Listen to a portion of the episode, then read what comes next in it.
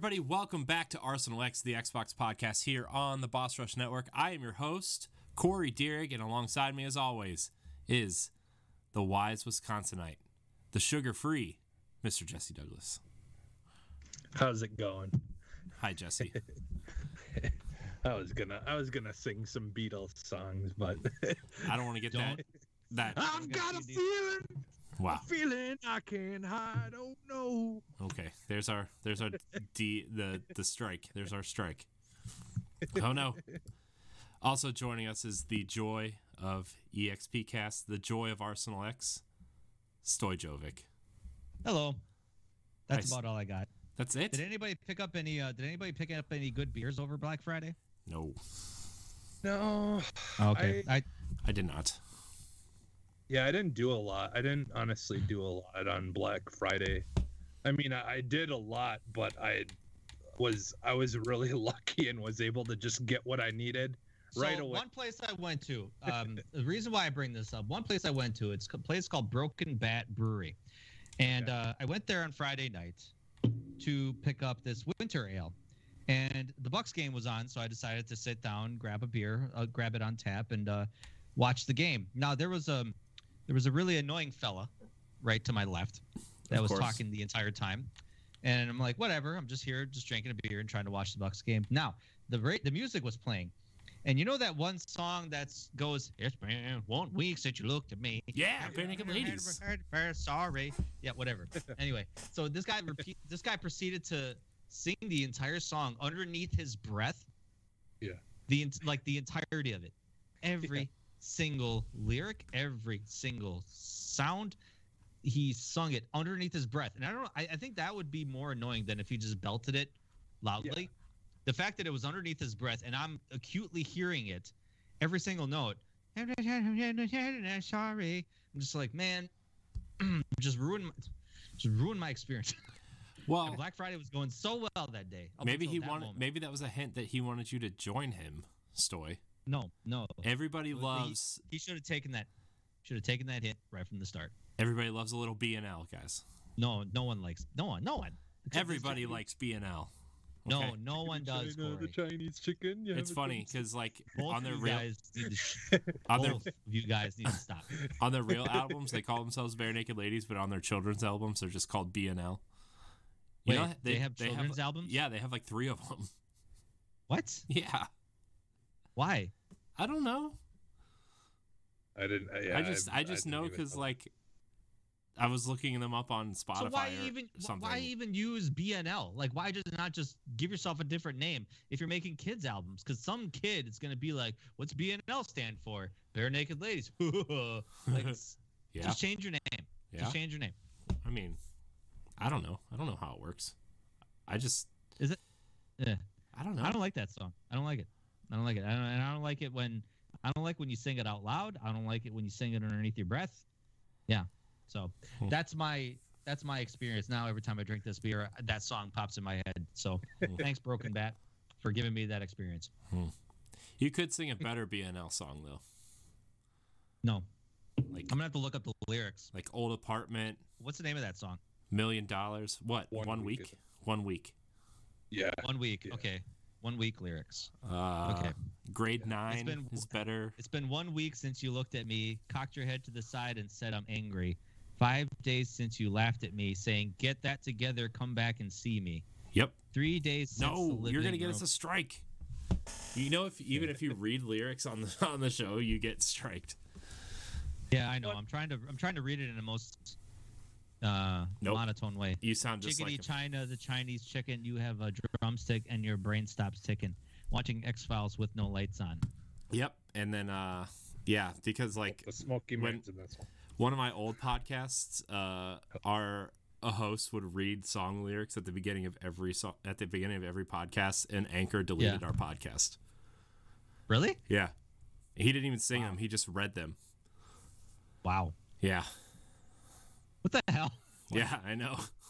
You're like you're not making money. Uh, like were you guys making money? Like were you monetized? No. No. What? Yeah. Like you're not making money off of that. Remember remember Jesse Matt would read song lyrics at the beginning of every show? Yeah. And I tried to move it. I tried to move it all to Anchor when Anchor became a thing off of Podbean, so I didn't have to pay for Podbean anymore. And they after like I uploaded like the twenty episodes, and they straight up deleted the podcast Wow.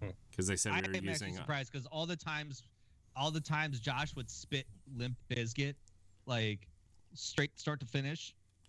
Yeah. I mean, I, I played the Hamilton music once during the podcast when um Josh and Pat were arguing about something. So I put the cabinet meeting song. Mm. Um, and I I forget what the I forget what episode it was on, off top, but I think it was like Lego the, the Lego Nintendo set, and both of them were arguing. Josh said thinks it was stupid. Pat really loved it, so I put the cabinet meeting song. You know, you know what I'm talking about. I'm not going to do it because we may get canceled. But yeah, I put that on in the background. I'm surprised we didn't get C and D on that one. Hmm.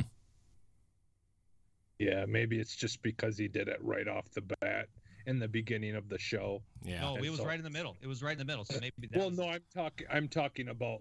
You know, that's why they got rid of uh the those episodes is just because it was really super easy to find. Mm-hmm. Like, yeah, it that's true. Oh. Oh. oh, well. Right. I That's you- suppose that's why you got to have your best content in the first five minutes. You got to hook them in. You got to be like, all right, this guy hates bare naked ladies. I s- this man speaks to me, so I want to keep listening to this. Hmm. Yeah, hmm. it's Yeah. fair.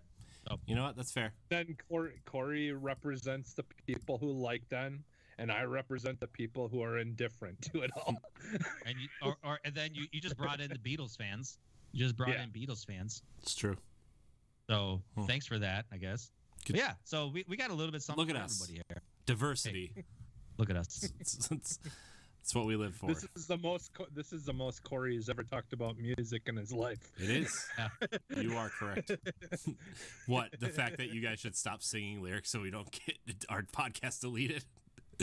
that's Fair enough. Fair enough. oh, that's all right.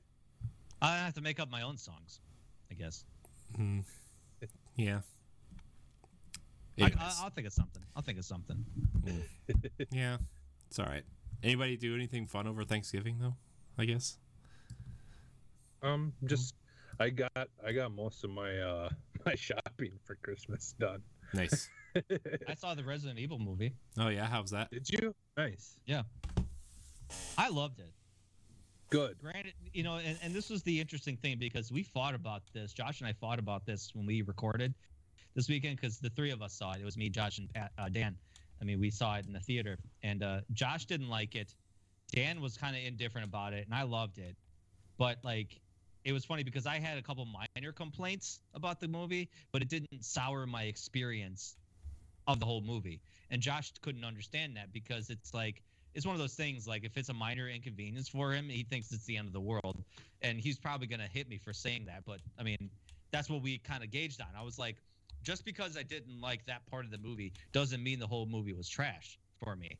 It was just like, okay, that's an interesting story mechanic that they went with, but I'm still having fun watching the movie. I'm still enjoying the direction that they took. Yeah. Because my main complaint was how they gonna do my man Leon like that. Yeah. They did my man Leon so bad on that, so bad on it. yeah. it's not- Nelly.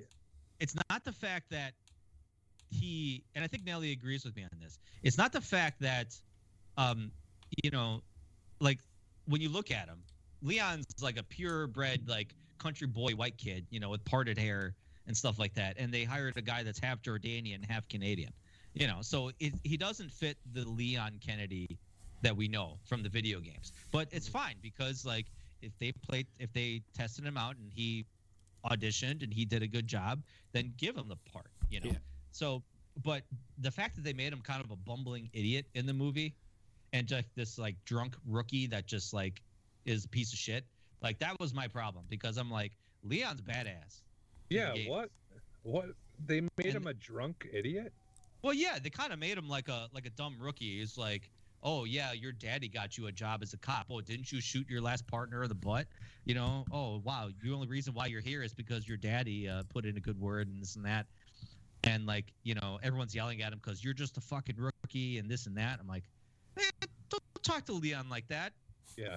And I mean, there, there's a couple other story bits that I'm like, you know, I'm I'm gonna save, you know, because spoilers. But like, man, like they just did them wrong. They did them wrong.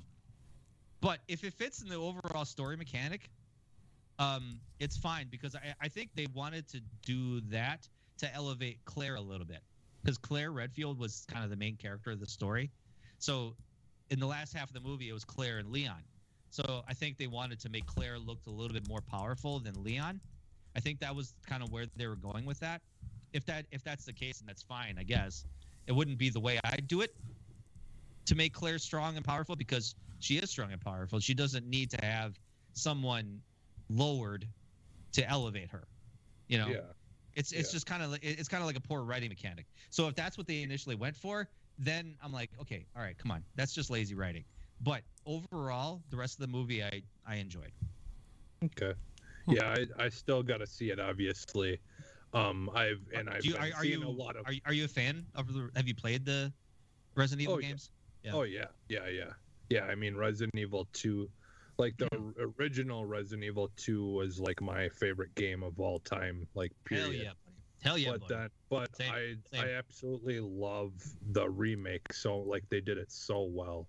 Yeah. They re they redid it so well that No, and, like and that's I- the funny I- thing. So there's so many nods to these games. Like you you remember in the remake in the first scene with the truck driver, he pulls out that greasy ass burger and takes a big Yeah. bite of it. Yeah. They have that in the movie. It's so amazing. Oh, I laughed out loud. I laughed out loud when that scene happened. I was like, "Oh hell yeah!" And Jan asked me after the meet after the movie. He's like, "What did you laugh? What was that laugh about?" And I was like, "Oh, that's straight from Resident Evil 2 remake." Uh, there was a scene uh, where someone wrote on the window "Itchy Tasty," which is a nod to a diary entry in the first game. Um, there's uh, obviously um, there's a piano door opening sequence where they're playing the Moonlight Sonata. That's from the first game. Um, yeah. So there's so many different like nods to the fans here, but they tell a really good story because they literally take the first game and the second game and mash it into one. So it's all like one big story. Okay. So you have the people going to the Spencer Mansion in Resident Evil 1 at the same time the city is about ready to burn Okay. and everyone's trying to get out of get out of the city because Umbrella is going to waste the entire city. yeah. So yeah. I'm. is Yeah. I'm Go ahead, looking Corey. forward to it. oh is this is this movie set in the uh, Lance Reddick 1998. Wesker uh, universe? Are they connected at all, or are they just separate? You No, know that's is completely Lance Reddick universe. yeah, like cast Lance Reddick as as Wesker in the in the other show that they're doing on Netflix. Oh It's- no, no, this is something totally separate. Okay, I I just didn't No. know if they were doing like a separate thing or not. No, that TV show sounds like hot garbage. I, I don't want to get anywhere near that. But um um at least the direction that they're going with, from what I understand. But no, this is completely separate. I think they're rebooting the entire series because they they left it open for a sequel, and the uh, cre- and th- there's a credit scene. So Hmm. Does it have Nemesis in it? The no, credits no scene? nemesis. No. Nope, nope. Just No, uh, no. Wi- William Birkin, monster William Birkin's in it. Hmm. So Okay. they, they they stayed true to the orig- the, the first two games you know with the characters and stuff and a lot of the goings ons but um they there are obviously a few omissions like barry burton's not in there. What? for whatever reason. Yeah i know. Like that was interesting. There's no Jill sandwich joke, no there's a jill sandwich joke. There's a jill sandwich joke. But and and it's kind of funny because uh she just grabs she's like teasing Wesker at some restaurant and she's like ha this is now a Jill sandwich. And I laughed out loud and I was like that's not where I would have put it but that's fine. Hmm. um so yeah they um so they they made a they, they made a few small like you know changes to the lore just to keep it fresh. Like um claire and chris redfield were you know strays. They were basically runaways so to speak when they were kids. Mm-hmm. and william birkin kind of raised chris redfield as his own son so to speak. That was the premise of the story. Hmm. and um yeah but just no barry burton bro. God, Barry's like the best part. I know, no kidding. And that was, and Josh and I talked about that in length because, you know, with Wesker being the baddest of the bad, right? Um, they didn't write him that way in the movie, and Barry Burton would have been a good pal. Was always a good palate cleanser between the really bad Albert Wesker in the game, and then you either being Chris or Jill, and then Barry is just kind of stuck in the middle between doing what's right, but also having to appease the bad guy because you know they're they kidnapped his family, so to speak, in the game. So there wasn't any of that in the movie, which I I hoped they would have put in there, but you know we got what we got. Okay. Yeah, Well, in in my opinion, anything is better than those original, those first ones. I I hated. the ori- admittedly admittedly the second resident evil 2 movie um Yeah. the, the the second one was really good really good it was probably the best out of all the milla jovovich ones yeah, because that, that that was very true to resident evil 3 yeah, So. Yeah, yeah. It's been a long time since I've, because I've watched most of them. I don't think I watched the last one. i didn't watch the last three i think after the third movie i was like nah nah they're going way off rails here Yeah, yeah. So. they were just trying too hard to make it a action movie, yeah and you know, not really. Well, yeah, uh, and, and I heard they were just throwing in characters just for the hell of it. Like they Yeah. threw in Leon Kennedy in like the fourth or fifth one. I was like, what are you throwing him in there for? You don't need to, but you're throwing him in there just to th- say, hey, video game fans, we put Leon Kennedy in there. And it's like, nah, you can't just throw him in there and think that's going to make me happy. It's true. yeah, You cannot do that. yeah. No. Too late. You already screwed it up. Putting Leon Kennedy in there isn't going to make me come back to your movies. What are you doing? right? Hmm. So anyway, like I said, is it the direction I would have taken? No. Is it what we got? Yes. Is it interesting the way they the, the liberties that they took with the story to keep it fresh but also familiar? Yes, they did a really good job with that. And like I said, my only complaint is how how are they gonna do my boy Leon like that? Yeah, yeah, that is kind of a bummer. Cause yeah, I seen the Ghostbuster, the newest Ghostbuster movie, and I absolutely loved it. And so, yeah, I wanted to see the Resident Evil movie, and you know, and I trust you and Nelly as far as like you know your your enjoyment of it. You know, Nelly really- and I gotta like sit down one of these days when she when she comes back. Her and I gotta sit down and talk Resident Evil. You Like, guys, Laron, L- Laron told me about her from the start. you guys first joined the should network. Because we're gonna bring Standard Def back as like a retro nostalgia based show instead of like a dumb conversational show because that's what Boss Rush podcast is now. Yeah. You and Nelly should sit down and do a whole series for Resident Evil, the movies, Oh, the movies. or That is whatever, I guess, I'll do. or a game. I'll do the games. Please don't make me watch those movies. No, we're gonna make you watch all the movies. I, I mean, I'll watch the second one. I'll do that. Just don't make me watch the other ones. Yeah. But no, I, w- I would love to. I would love to sit down and talk Resident Evil games with her. Mm. So Mhm. it'd be pretty cool. It'd be pretty cool. Yeah, cool. All right, you can do that then. Yeah, Anyway, that, that that was the coolest thing I did. I did some shopping. That was about it. fun. Yeah. fun. I uh, I purchased Control Ultimate Edition for eleven dollars, and by eleven I mean like seven because I had a couple dollars left on a gift card, an Xbox gift card. Nice. So I got that. Such a good game. I know. I played it. I played it originally, and I was like, I, I feel like the terrible frame rate really hindered my experience with that game. So I'm like, you know what? I want to go back. I want to give it another try. I beat it, but I want to play it again. And then there's DLC that I want to play. So The frame rate, it, when you play it in performance mode, it is, man, Hmm. masterpiece. It's a Hmm. masterpiece. It's the way the game should have been from day one. It was on one particular platform. That PC, as they say. Yeah, of course. Yeah. And then uh, we did some. Well, we did the first night of Hanukkah tonight, so that was fun. My Oh, kids, okay. Oh, yeah, that's right. Today is the first day. Yeah, my kids got gifts, so that was cool. my wife, my wife got a watch, a smart watch. I got some cologne. Cool. It's cool. It was cool. So that was Do my. you guys do Saint Jesse? Do you do Saint Nick? I mean, this that's a Wisconsin thing. Um, yeah, we we have like because Wait, what's this? What's that? yeah, Well, Saint Nick is where where the whole tradition of Santa Claus exists uh, Yeah. comes from. Like Saint Nick, so Saint Nick is like uh, he died on on December sixth, Hmm. and so they they celebrate him. He he was he he was rich, and you know like Wow. didn't He, he Didn't- knows the full story. Damn. yeah he he was rich and he didn't he didn't you know need all that money and so he he would help uh like the poor and like he's considered the saint of like protecting children and sailors i believe Hmm. and so yeah Because those two go he- together.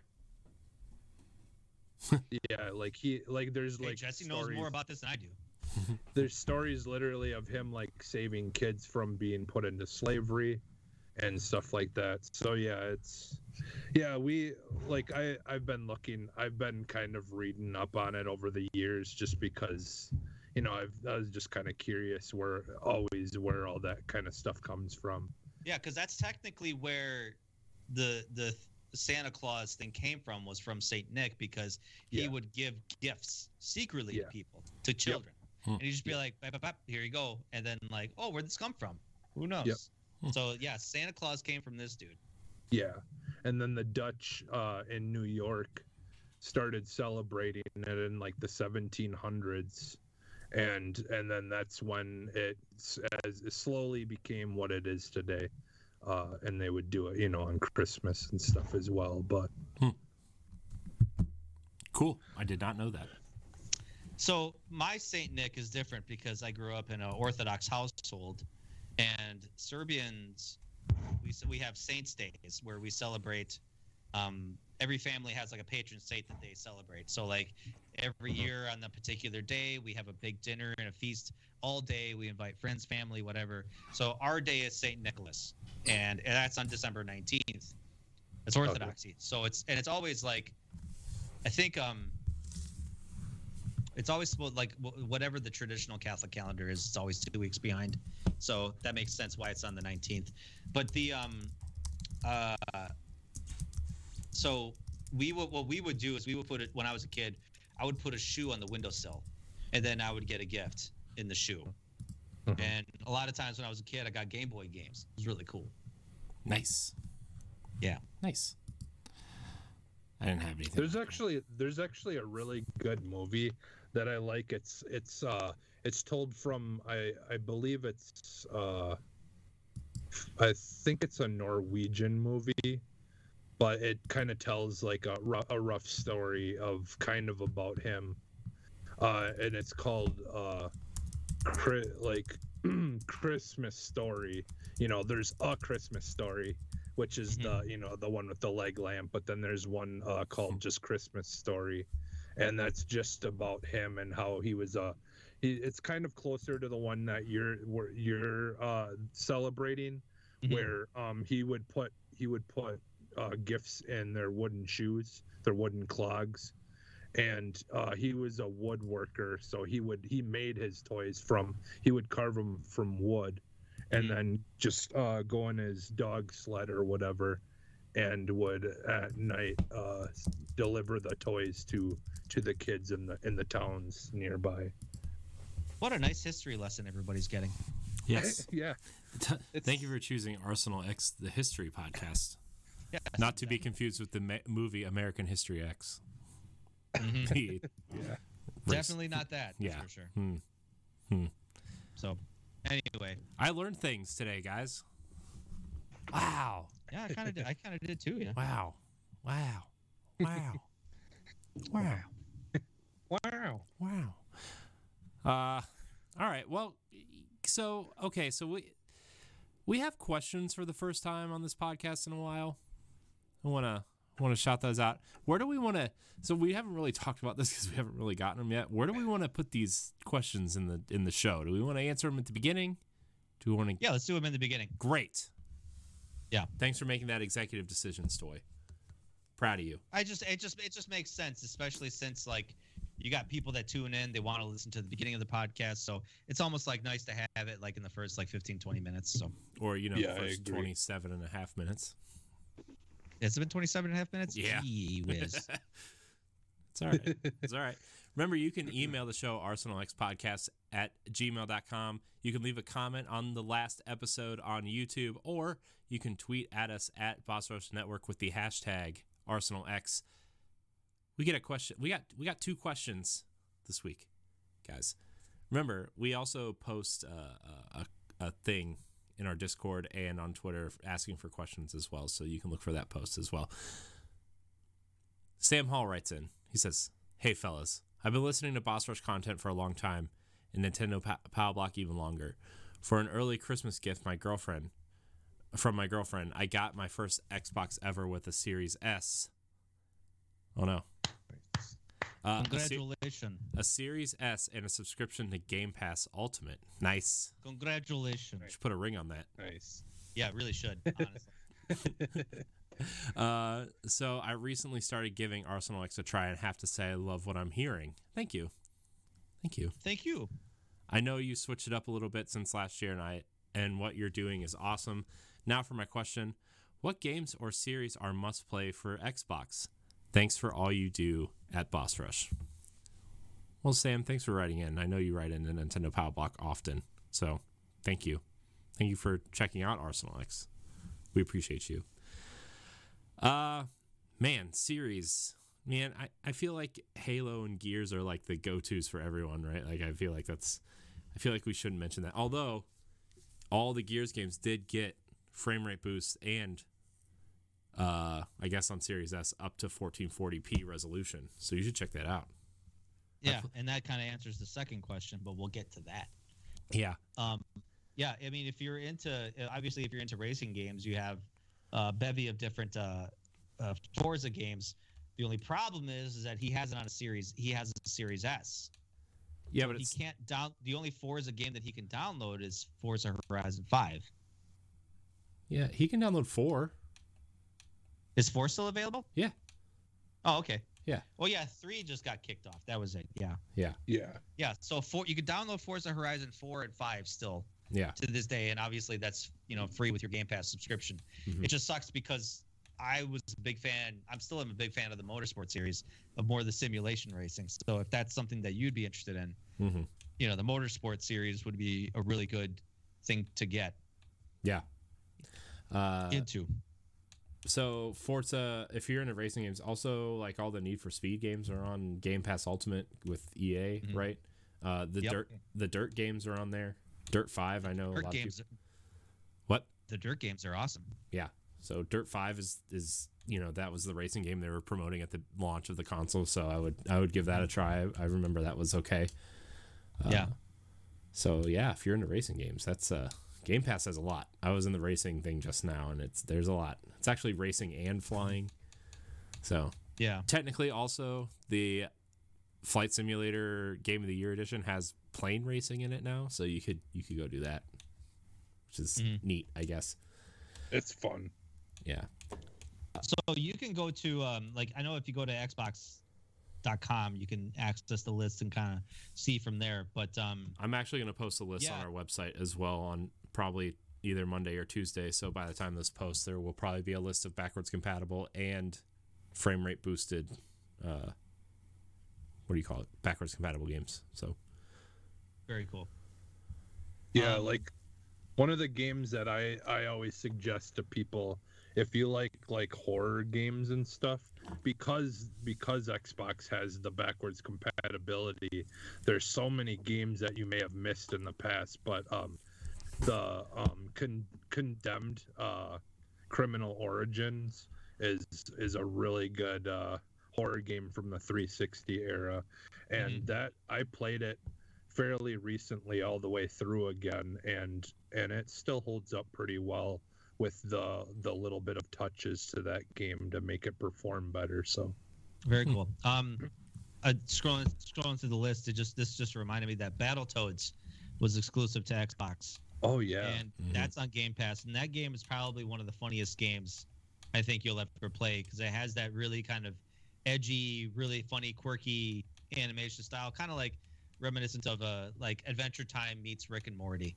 Mhm. So it's it, it's really cool cut scenes, but the fighting is really good, and it's less punishing than the Nintendo version. That's for sure. yeah, Yeah, yeah, Uh, yeah. And if you, I know, I know a lot of people really didn't care for it. I didn't. It didn't bother me too much. I wasn't a fan of like the art style, but but yeah, like once I actually played it, it really isn't that bad. Like Yeah, As no, far it, as it, I, I love it. gameplay-wise. honest- I don't care what you say, Jesse. I don't care what you say. I love it.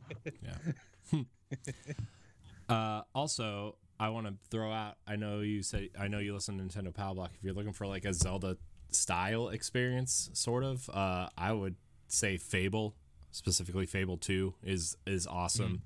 Uh, Rare Replay is also on there, so you can play those old games. I I think I actually think Fable Two is like doesn't get talked about enough when you talk about classic Xbox games.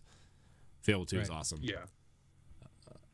I So, think yeah, it's yeah. just hon- so. honestly, it really, it, it really is. Yeah, Yeah, I've been I thinking think about. it's just been so long. It's it's been overlooked because it's been a while. I know.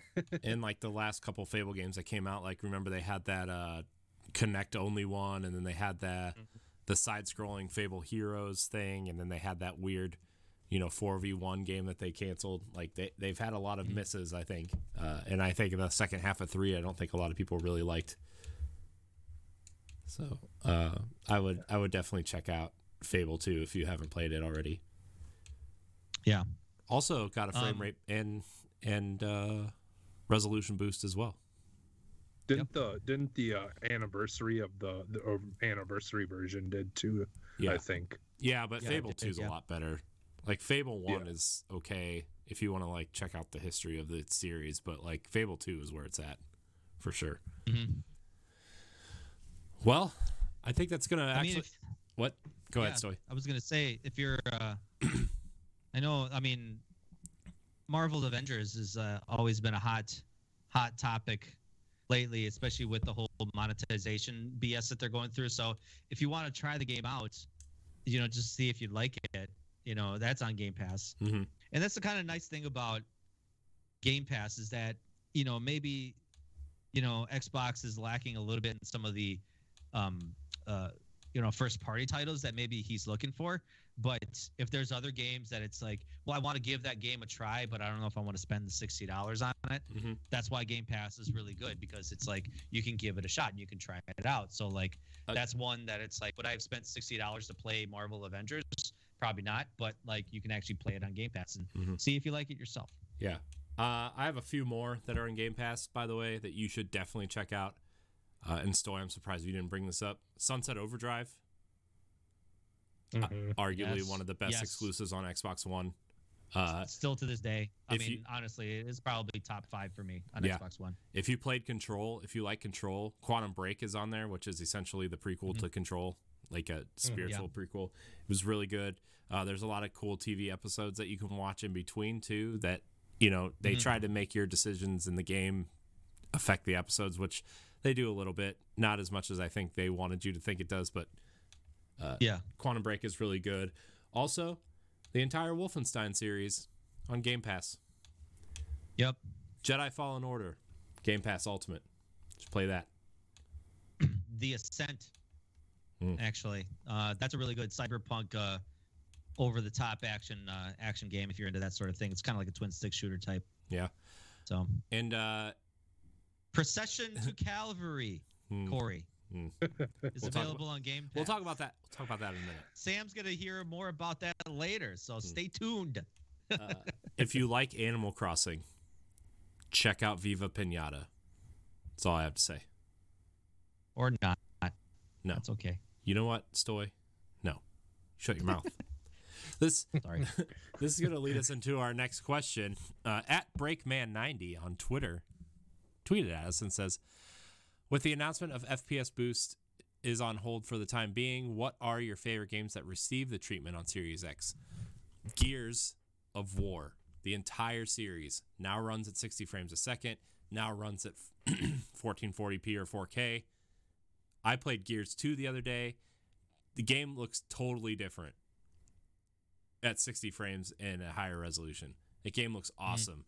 Oh my gosh, I couldn't believe I was playing the 360 version of this game. Like it was awesome. It made me like as much as I've been wanting like a Marcus Fenix collection of Gears games of like Gears the the original trilogy, and you can throw Judgment in there, I guess. Like, just playing Gears two at this fidelity was like, I don't think we need one. I think this is perfect. You know, Mhm. the only thing nice would be to have like a multiplayer suite of like all the levels, but let's be honest, gridlock's in every Gears game, and you know it's, that's the only level anybody ever likes to play. So yeah, yeah. but Um, Gears, I talked about this. I I'm going to talk about this later, but uh, Dragon Age Origins. Mm-hmm. I saw you playing that earlier. Yeah, that man, that looks good. Like for a really old Xbox 360 game, that looks and runs really well. Like almost like just kind of like you remember it. Like you remember playing it for the first time, and you remember being wowed and blown away by the graphics, the frame rates, the animation, and stuff like that. Whatever. And then if you were to take that game and it's in that form and then play it now, it's like, oh man, I remember this completely different. But with this frame rate boost, and you know the fidelity uh, improvements like it's like you're playing it for the first time again and that's what i got when i pl- when i'm playing origins again i'm like everything is running really smooth Yeah, and it looks great even though it's like 360 graphics but still everything looks and runs good and wow so wow. Yeah, I. yeah, for Oh, go ahead, Jesse. uh, for me, for me, the first thing I jumped into that I wanted to jump into was uh, Titanfall 2. Um, so yeah, that that like playing that at 60 frames is is just excellent. Because I I wanna I actually wanna play through the the entire campaign again because that to this day is like one of my all time favorite campaigns in Oh, a first person shooter. So. Hands hands down probably one of the best if not Yeah. the best. Yeah so so yeah like i was i was super excited to go back to that mm-hmm. once once that was an, a, added to the list so mm-hmm. Uh, Evil Within 2 got a. I mean, it's not hugely notable, but uh, it got a. I played that a few months ago, and that got a really good frame rate boost. So looks uh, runs real well.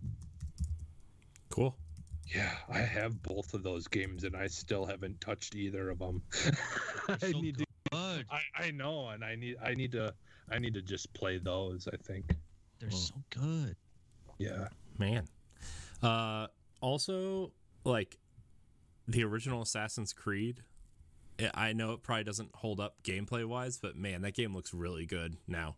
Mhm. It runs at 60. It runs at you know, I man, this there's so many great games. Dis- like the entire Dishonored series now runs at 60 frames, right? Like I think if you are into uh, Deathloop, if you played that, or Prey, like you should definitely check out Dishonored. It looks awesome.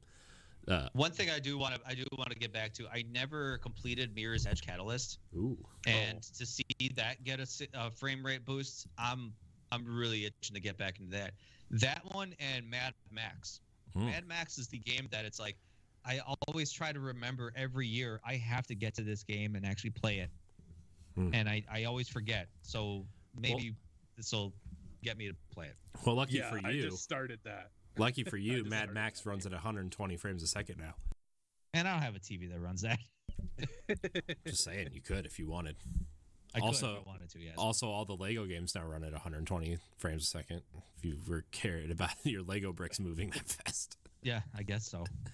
uh, man, there's so many, so many good. I'm, I'm just like skimming the list right now. There's so many great games that have been enhanced. It's just Mhm. ah ah.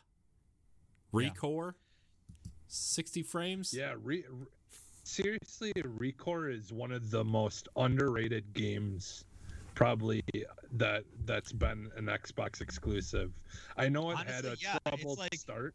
Yeah, it did, But- and it, it once the definitive edition came out, I think it really it, it fixed everything that was wrong with it. And once you played that version, it was it was a phenomenal game, but it was marred by I think that bad publicity from the start. Yeah. Cuz it's a it's essentially what, you know, Returnal did, you know, I, obviously Returnal has a little bit more um Variety. polish and stuff. Yeah. Yeah, because it's, you know, like it's made for the the newer consoles. But- Actually, I likened more I likened Recore more to Metroid. It was the 3D Metroid that a lot of people were asking for that we kind of got. Hmm. Even Yeah. though it's not first person, it was kind of that same Metroidvania style, large open world, desolate planet type thing. Yeah, I can I can definitely see that. Yeah. yeah. Uh, one last thing I want to mention, and I know you guys are probably gonna roll your eyes or laugh or something, but Sonic Generations, Sonic Unleashed, and Sonic All Stars Racing Transformed all got I'll give you Sonic rates. Generations. I'll give you Sonic Generations. And All Star Racing actually holds up. yeah. All Star Racing All-Star is like a Racing's probably one of the best Mario Kart. Games. Yeah. yeah. It's uh, yeah. Sonic Generations man looks totally different because it also got the the I think the 1440p boost in in resolution and it just looks like an entirely different game. I was watching I was watching Digital Foundry's frame rate boost thing. They are like Sonic the Sonic games are something we are looking at. It looks it looks ridiculous how terrible it ran on the Xbox 360 to, compared to what it looks like now. Ah. ah. Also, all the Tomb Raider games have enhancements. I will Oh yeah, always yeah. fight for those. Yeah, I those Like- uh, I seriously thought we were going to talk about this for like five seconds, and we've spent 10 minutes no. on it. I'm just saying that this the Series X and the Series S have so many great features that 95% of the people that buy these consoles won't care about, right? But like Mhm. they're great enhancements, improvements on the games that we've already purchased. It's awesome. I love this. Yeah. Is, this is why I love Xbox. This is why I love my Xbox. I love it. Uh, yeah. I mean, it's got so many opportunities you can revisit old games again. You know, and we're talking like old games, like uh, you know, games that are well over 10 years old that you can go revisit again. Yeah. You know, and still retain a lot of that, you know, it looks better now. Yeah. So. Oh, I forgot. I forgot Yeah. the big one, guys. Untitled Operation Goose Raccoon Game. City. No, Untitled Oh. Goose Game now runs at 120 frames a second. So you're welcome. Although Operation Second. Raccoon City is on this list. Yeah. I'm actually excited for that one because that one was another underrated game. It was actually made by uh, some of the developers that developed SOCOM. Yeah. Uh, Yeah. Not the. not- I don't think the original developers. It wasn't uh, Zipper Interactive. It was Slant Six. But I think they did a really good job. It was like a really good filler story uh, in between Resident Evil Two and 3 Mhm. But it was a really good, fun combat co-op game. Like I, I loved it when it came out. Yeah. I don't care what anybody says. Well, maybe we should do a team let's play of it and figure it out. You, you want to? I, I freaking have it, man. yeah. Don't you do this to me, Corey. I Corey, will. I will this to me. play it with you, and we'll figure it out. Okay, all right, man. I'm in. It's I'm not on in. Game Pass though, is it? No, it's not. Shoot! Now I gotta go look for it in the store. is it on sale? Is it during? Is it part of this sale? Operation. I don't know actually. Raccoon. Wait. There it is. trying to Twenty dollars. trying to remember what that. Hmm. Hmm. I think it's good because you get you get two full campaigns in it. You play as like the Umbrella Special Forces, and then you play as like the kind of like super elite Russian uh, Umbrella team as well. Yeah. So it's it's like you're getting like two different stories, and you can actually kill Leon Kennedy in this if you want. Hmm. Pretty cool. Well, I was gonna So you I was get to gonna use use it. this twenty dollars for the Assassin's Creed Valhalla season pass, but I guess I'm Are you playing as Hunk technically? well, one of them. I mean, th- th- they're kind of. I, I think Hunk makes an appearance in this, but uh, oh, okay. you're not. You're not. well Playing as Stoy. It's installing to my Series S, so All right, let's go. we'll we'll we'll do that this week maybe sometime. I'll have to. Pu- I'll have to pull out the physical copy of Hmm. it. So Hmm. anyway, physical copy. Those Yep. things. well, I guess we can get into the show now since we're done answering questions and talking about our week. Thank you so much, everybody, for Yes, coming in with Keep 'em- questions. We really appreciate it. keep Yeah. them coming. Yeah. Keep them coming. We want them. We want them in our mouths. So succulent, so juicy Yeah, 'cause we- questions. we, we like to spend a lot of time and help you out. Yeah. Yeah. All right, little housekeeping. This is Arsenal X, the Xbox podcast here on the Boss Rush Network, where each and every week we get together with our friends from around the internet to talk about Xbox and everything we love about it. Including news, rumors, new games, Game Pass, and more. Check out Arsenal X Live on Sunday nights on twitch.tv slash Boss Rush Network at 8.30 p.m. Eastern, 5.30 Pacific, or on podcast services and YouTube every Tuesday morning. Follow us on all social media platforms at Boss Rush Network. And if you tweet at us, use the hashtag ArsenalX. You can catch all of our podcast reviews, banter pieces, and more on our website, bossrush.net. Also, guys, I promised that there would be a merch update. Well, guess what, guys? Guess what? The store, the Rush store, is open. It is officially open. We have Arsenal X merch. You go to redbubble.com slash Boss Rush Network. You can go there or go to our website, bossrush.net, and click the store icon in the menu. It'll take you right there. We have three different colors of Arsenal X logos. We got green, we got navy, and we've got white. We've also got Stoy's perfect, perfect catchphrase. Sick. Sick. In big impact font with the logo Mhm. underneath. So I'm in. very excited. We're we're gonna have more coming up soon. Just want to let everybody know that the store is now open. You can also get logos from your favorite shows, you know, Boss Rush Network, generic tees, that kind of stuff. You can support our writing team by buying the Boss Rush writing team shirt. That'd be cool too. That's all. That's the update. Go there, buy something, be happy. You can also buy stickers. Stickers are cool. Everybody likes a good sticker, right? Mhm. All right, let's jump into what we've been playing. Stoy, Jesse, I know you guys want to talk about Deer Simulator like we promised last week. We promised. I think this is a good thing. We pick a dumb game on Game Pass every week to talk about as a group, and then we can talk about what we've all been playing individually. But Deer Simulator, Are you guys happy? I laughed a lot. I like how they make Yeah. you go through this whole character creation thing, and then within the first five seconds, you get hit by a car and re- resurrect as a deer. Spoilers for Deer Yeah, that- Simulator, I guess. That's what that's what I uh, I think I I told someone on our podcast. It's like you spend all this time on this character creator, and it's like Yeah, super I spent a lot you of can change the time. neck size. You can change the neck size, nose size, color, the costume, everything, and then first five seconds of the game, bam, you get hit. I spent I probably spent like 15 minutes making my character. I was like, huh. I wonder if you just kind of like can like warp into the deer and then you warp back to do other missions. No. Well, No. from what I understand, and this didn't happen to me, and I think I may have a reason why it didn't happen to me, but um, uh, apparently Josh beat the game, Mhm. and he said that character shows up at the end. Oh. So Oh.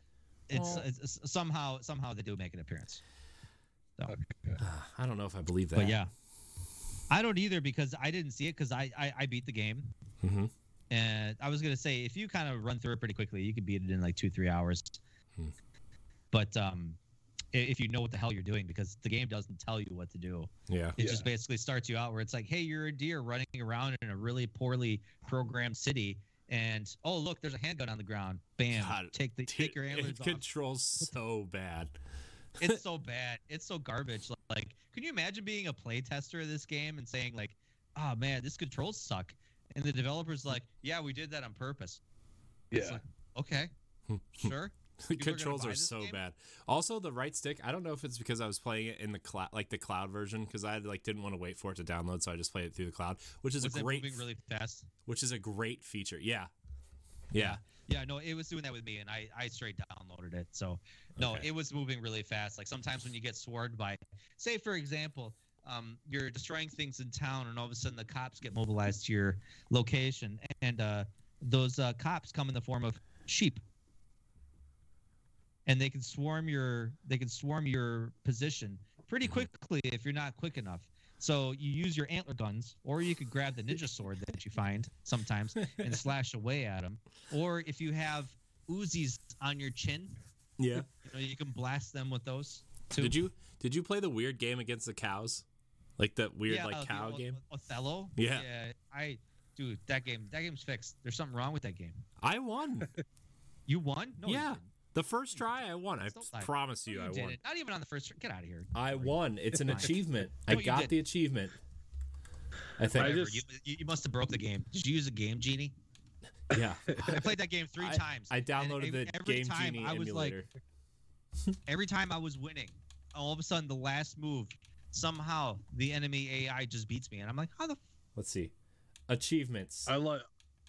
I when love at the, Cal- uh, Caldello, I got it. It's right there. It's worth 50 points. I got it. wow, fifty points. Mhm. Yeah, I loved the the uh, when the the police cars showed up. Like at first, it just looks like police cars, Yeah, but then it's just them strapped to the back of bears. yeah. Polar bears all of a sudden have cars strapped onto them. Hold on. Did everybody encounter Doggo? Doggo? Yeah, No. That's the one. That's the really fast one, isn't it? Like the one No. that. No, the big mech, the big dog mech.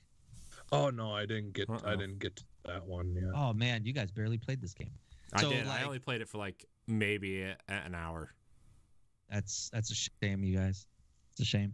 Hey, I had to I had to make sure I got to the other game, Procession of Cal- Cavalry, right? Yeah. Okay. Yeah. All Yeah. right. Yeah. So yeah, there was um, you know, the more chaos you rack up, the more uh, the more police response happens. So, like for example, uh, you encounter Doggo afterwards, after the police response becomes immense.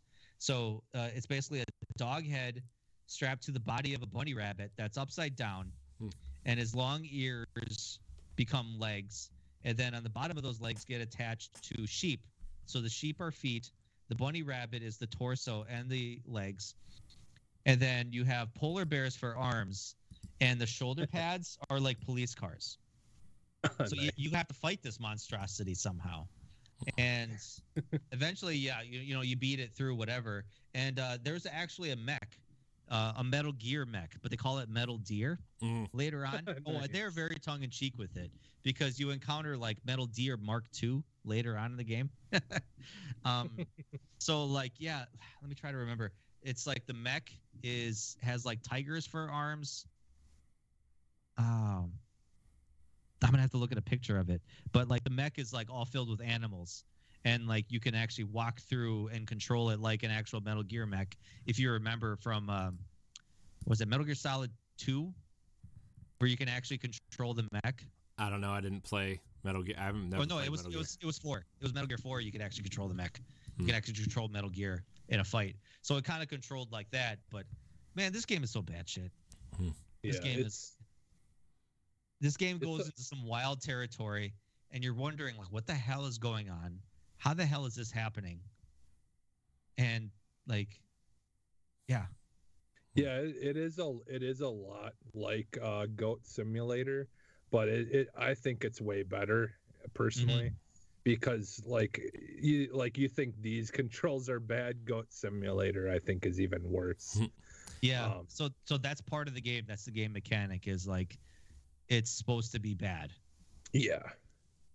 It's bad, but it's tolerable. Because yeah, I, I I rode on a, a big like massive zebra most of the time that I played. Oh yeah. Because yeah, you can you can basically if you if once you get used to or good at it, you can use your neck to swing through the town like Spider-Man essentially. it's not as uh, it's not as good as Spider-Man, but you know, But yeah, It's- you it's it's it's, like slingshot, like a Yeah. slingshot maneuver basically to get from one point to the other super quickly. Mhm. yeah, for sure. And admittedly, you don't need to use that as much to traverse because you could, you know, sprint. So like, if you need to sprint, the deer walks on its like two back legs and its chest puffed out, and it's like this like drum roll that plays the entire Yeah. time. It's like, Yeah. Yeah, It's it's, so- all it's all but just missing the spinning feet, the spinning feet at the bottom.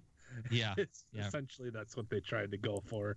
Yeah. so there's actually uh so the end of the game kind of ends with and this is you you can have a bad ending and a good ending because there is a sequence in the game where you have to fight yourself i think and it turns into kind of like the matrix where like the other deer that you're fighting is wearing these dark glasses and um you take a lightsaber and you have to defeat the deer but then that deer splits into the dark lord deer so you have to fight both of them at the same time, and then, you know, there's another large boss battle after that, and then you have the option to either kill your nemesis or to not kill them. So I imagine if you don't kill them, the game ends in a good way. But if you kill them, I which I did, I, I killed them. The game ended bad, I think. So I got the bad ending. So there's a good and bad ending in this. Cool. Man, this game is something else because like the game is so bad, I was still laughing the entire time. So I don't understand. Yeah. it. Yeah. Yeah, it's it's definitely a good bad game. Yeah, for sure. Otherwise, uh, Dragon Age Origins, I I played that for a couple hours. I was uh, I was brewing beer last night, and brewing beer takes a few hours, so that's what I was doing with my Saturday night. And it, that that that game is so good. Like it's like exactly how I remember playing it the first time. Of just you know the graphics, the smoothness of it. Um, it's got such there, there's such good story and good lore. Like I've played Inquisition quite a lot. I've played Dragon Age 2 quite a lot. I haven't played Origins that much. I maybe played it once or twice in my life. And um but so going back to it was kind of like, oh man, this is really treading down memory lane, but the frame rate boost makes it look and run so great, so smooth. Um and everything is all in kind of like higher resolution than what if you were to play a, on a, your 360 on your TV now. So it's a huge improvement and it stands up to modern day graphics right now and the yeah just it's really it's a really good story really good lore associated with it and it really sets up the world that is Thedas that is part of the Dragon Age you know world um otherwise besides that I played Kena Bridge of Spirits on the PlayStation 5 that is a really good game. Um it's their first time making a game this development company. They uh they, they were supposed to make this game into an animated movie. And then i think somewhere between somewhere in the development cycle they just decided to just make a game out of it. So it turns out really good. It's like a really good kind of like uh, kind of open world uh legend of zelda type exploration um combat focused world.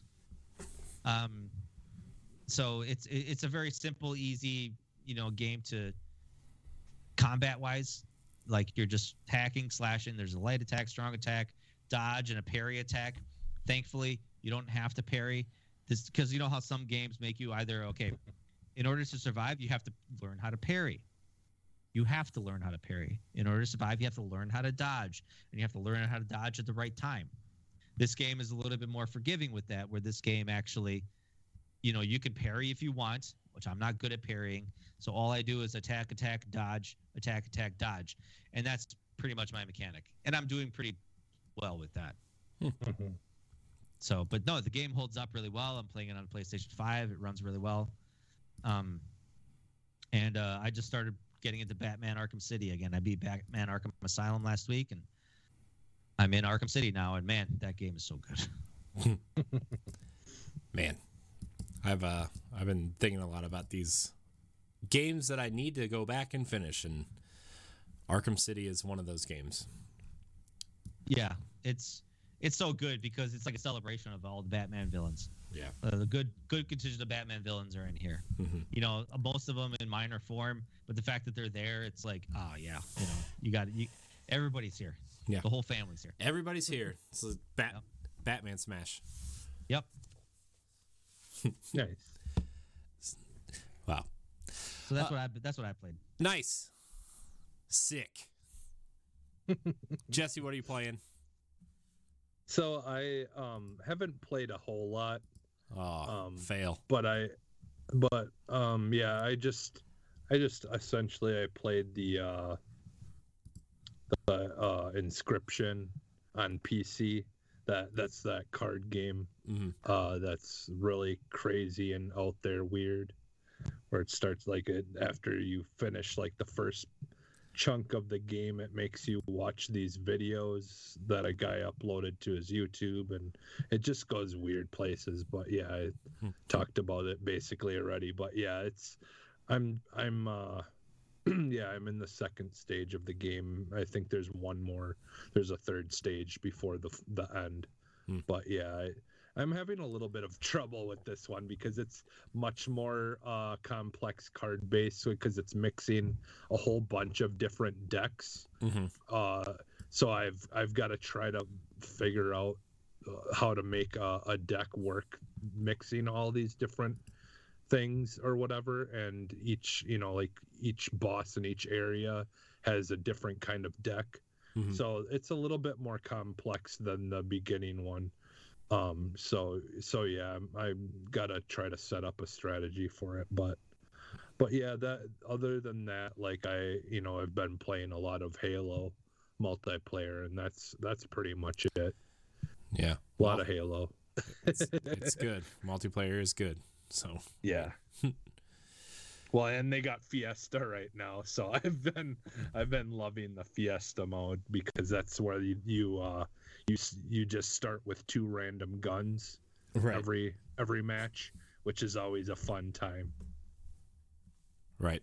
Yeah, I I've been playing a lot of Fiesta too, Jesse. It's uh it's really funny to see like I read this article, I forget where it was at. I forget if it was like it was either Game Informer or Pure Xbox where it was uh Halo's monetization model really shows the generation gap in Xbox in Xbox fans where you know the people who loved Halo 1, 2 and 3 like don't give a shit about the battle pass at all. And like yeah. Yeah. it offers cool cosmetics and stuff, but like you're always going to get upgrades and armor and stuff and then you get the people who are complaining about like the experience and and how slow the battle passes are and like I get that aspect of it, right? Cuz like you want to feel like if you're paying for the battle pass, you have you're you know, you can earn the stuff without doing the weekly challenges or the daily challenges, which is like I don't know. I I would like to get more experience without doing the daily challenges, but like that's how they're trying to get you to engage with the game, right? And so I I don't know. I feel like there needs to be a better balance with that.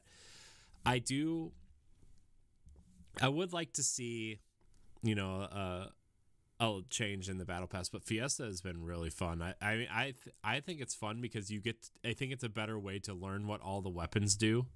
You know, cuz you just get them completely randomly. You get weapons and it's uh you just I don't know.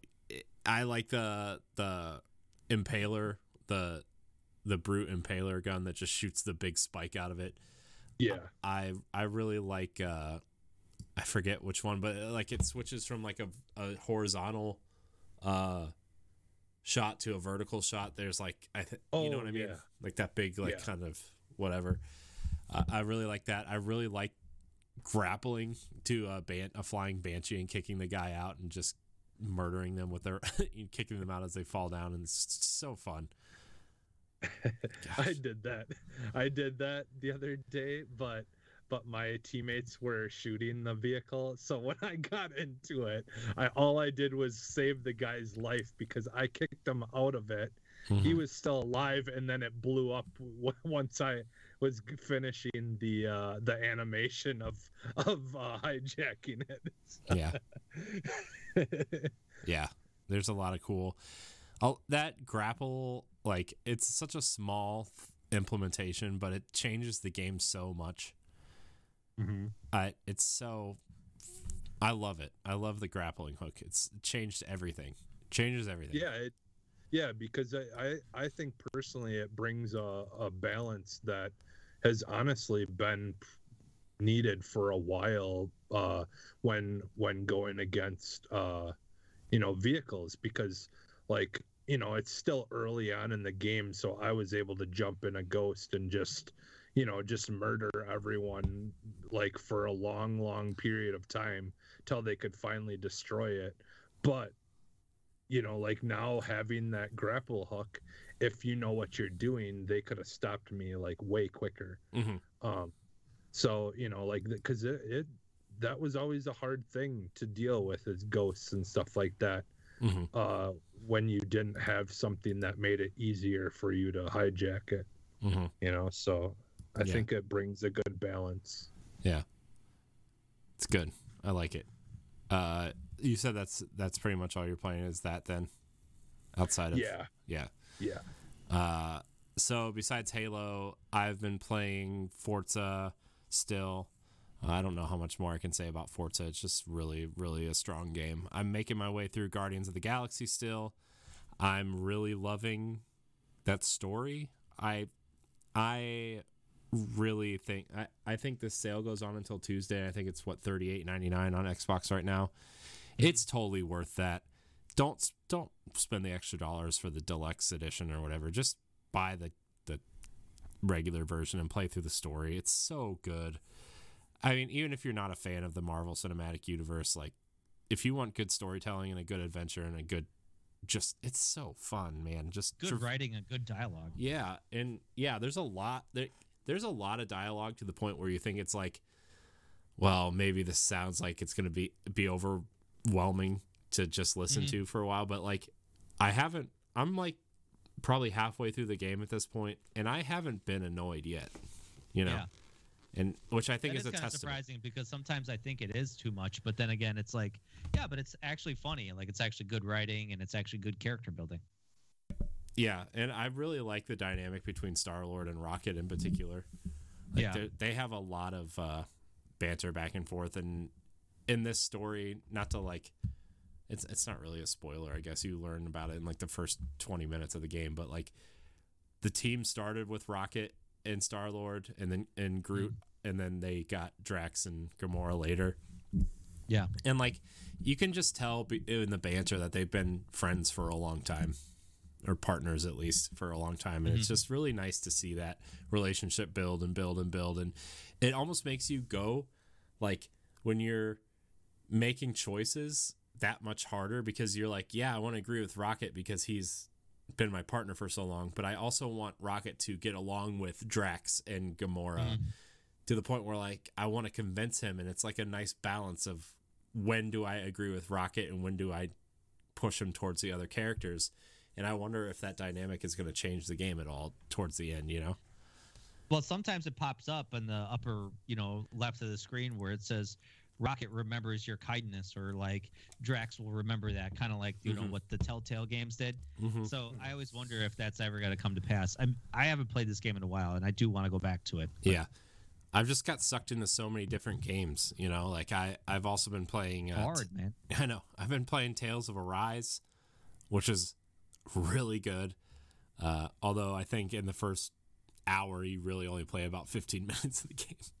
Yeah, really. It's such a such a story building intro. Yeah, but it's cool. I like the whole Iron Mask aspect. I like it, uh, what I said on the Boss Rush podcast, which you'll hear on Monday, I guess, is like, well, I guess, I guess if this comes out on Tuesday, you would have heard it yesterday if you listened to that show. Uh, I said it. Rem- the main setup kind of reminds me a little bit of Lost Odyssey hmm in terms of he can't really. Well, he can't Remember. yeah, he can't remember his history. Like he can't feel pain, which kind of reminds me of the immortality of of Kaim from Lost Odyssey, and Yeah. you know hi- the the girl in the game uh, is just like out to bring down her kingdom or whatever. Like really take out the what are they called the the leaders of them? I think they're called. uh what are they called? I forget what they're called uh, in the game, but uh, they're they're kind of like the main leaders of the of the bad group, and uh, I really like it. I like the, The Red Eyes. Yeah. I, I know. I know. I know their their kind of like stereotype name is the Red Eyes, I think, or something. yeah But uh, yeah, I, I I forget. Um, it's been a while. yeah. I, but I really like the game. I like the combat. I think the combat feels really good. To be fair, I'm only playing on story mode because like I don't have 75 hours to spend grinding in an RPG. But it, it's same with me too, man. It's like I just rather like dedicate time to actually experiencing the story and experiencing the lore as opposed to like, you know, I don't want to have to like spend through hours of trying to kind of, Mhm. you know, fight through the. You know, I ain't got time for that. Right. I, I really like the beginning too when you're like fi- kind of figuring out why you're wearing the mask and you don't really know why. Hmm. And Yeah. then you kind of go through and you go to the you go to the doctor, doc, and he kind of like Mhm. tells you to slow down, but then you hijack a train Yeah. at the beginning. and to try to save the girl and like the girl by the way is like you can like uh the main protagonist can't feel pain but anybody that touches the girl automatically gets electrocuted. Mhm. And so like they have a bond because he like he like touches her and doesn't feel it and she gets kind of like oh this guy L- uh, LaRon and I talked about this in an episode of Boss Rush a long time ago when this game first came out. How she's kind of a she's kind of mean. Like yeah I, I I know she has a I'm pretty sure she has a storied history on you know why she is that way and I I have yet to experience no understand why but man she's she's just a bitch. yeah Like- I just I just think I'm not that that I mean I'm obviously not that far but it's Right. I'm about to infiltrate the first base okay. and so uh I also like the the leader guy that you're kind of following he's kind of he, The guy with the big arm. yeah he's kind of like "Meh, ugh."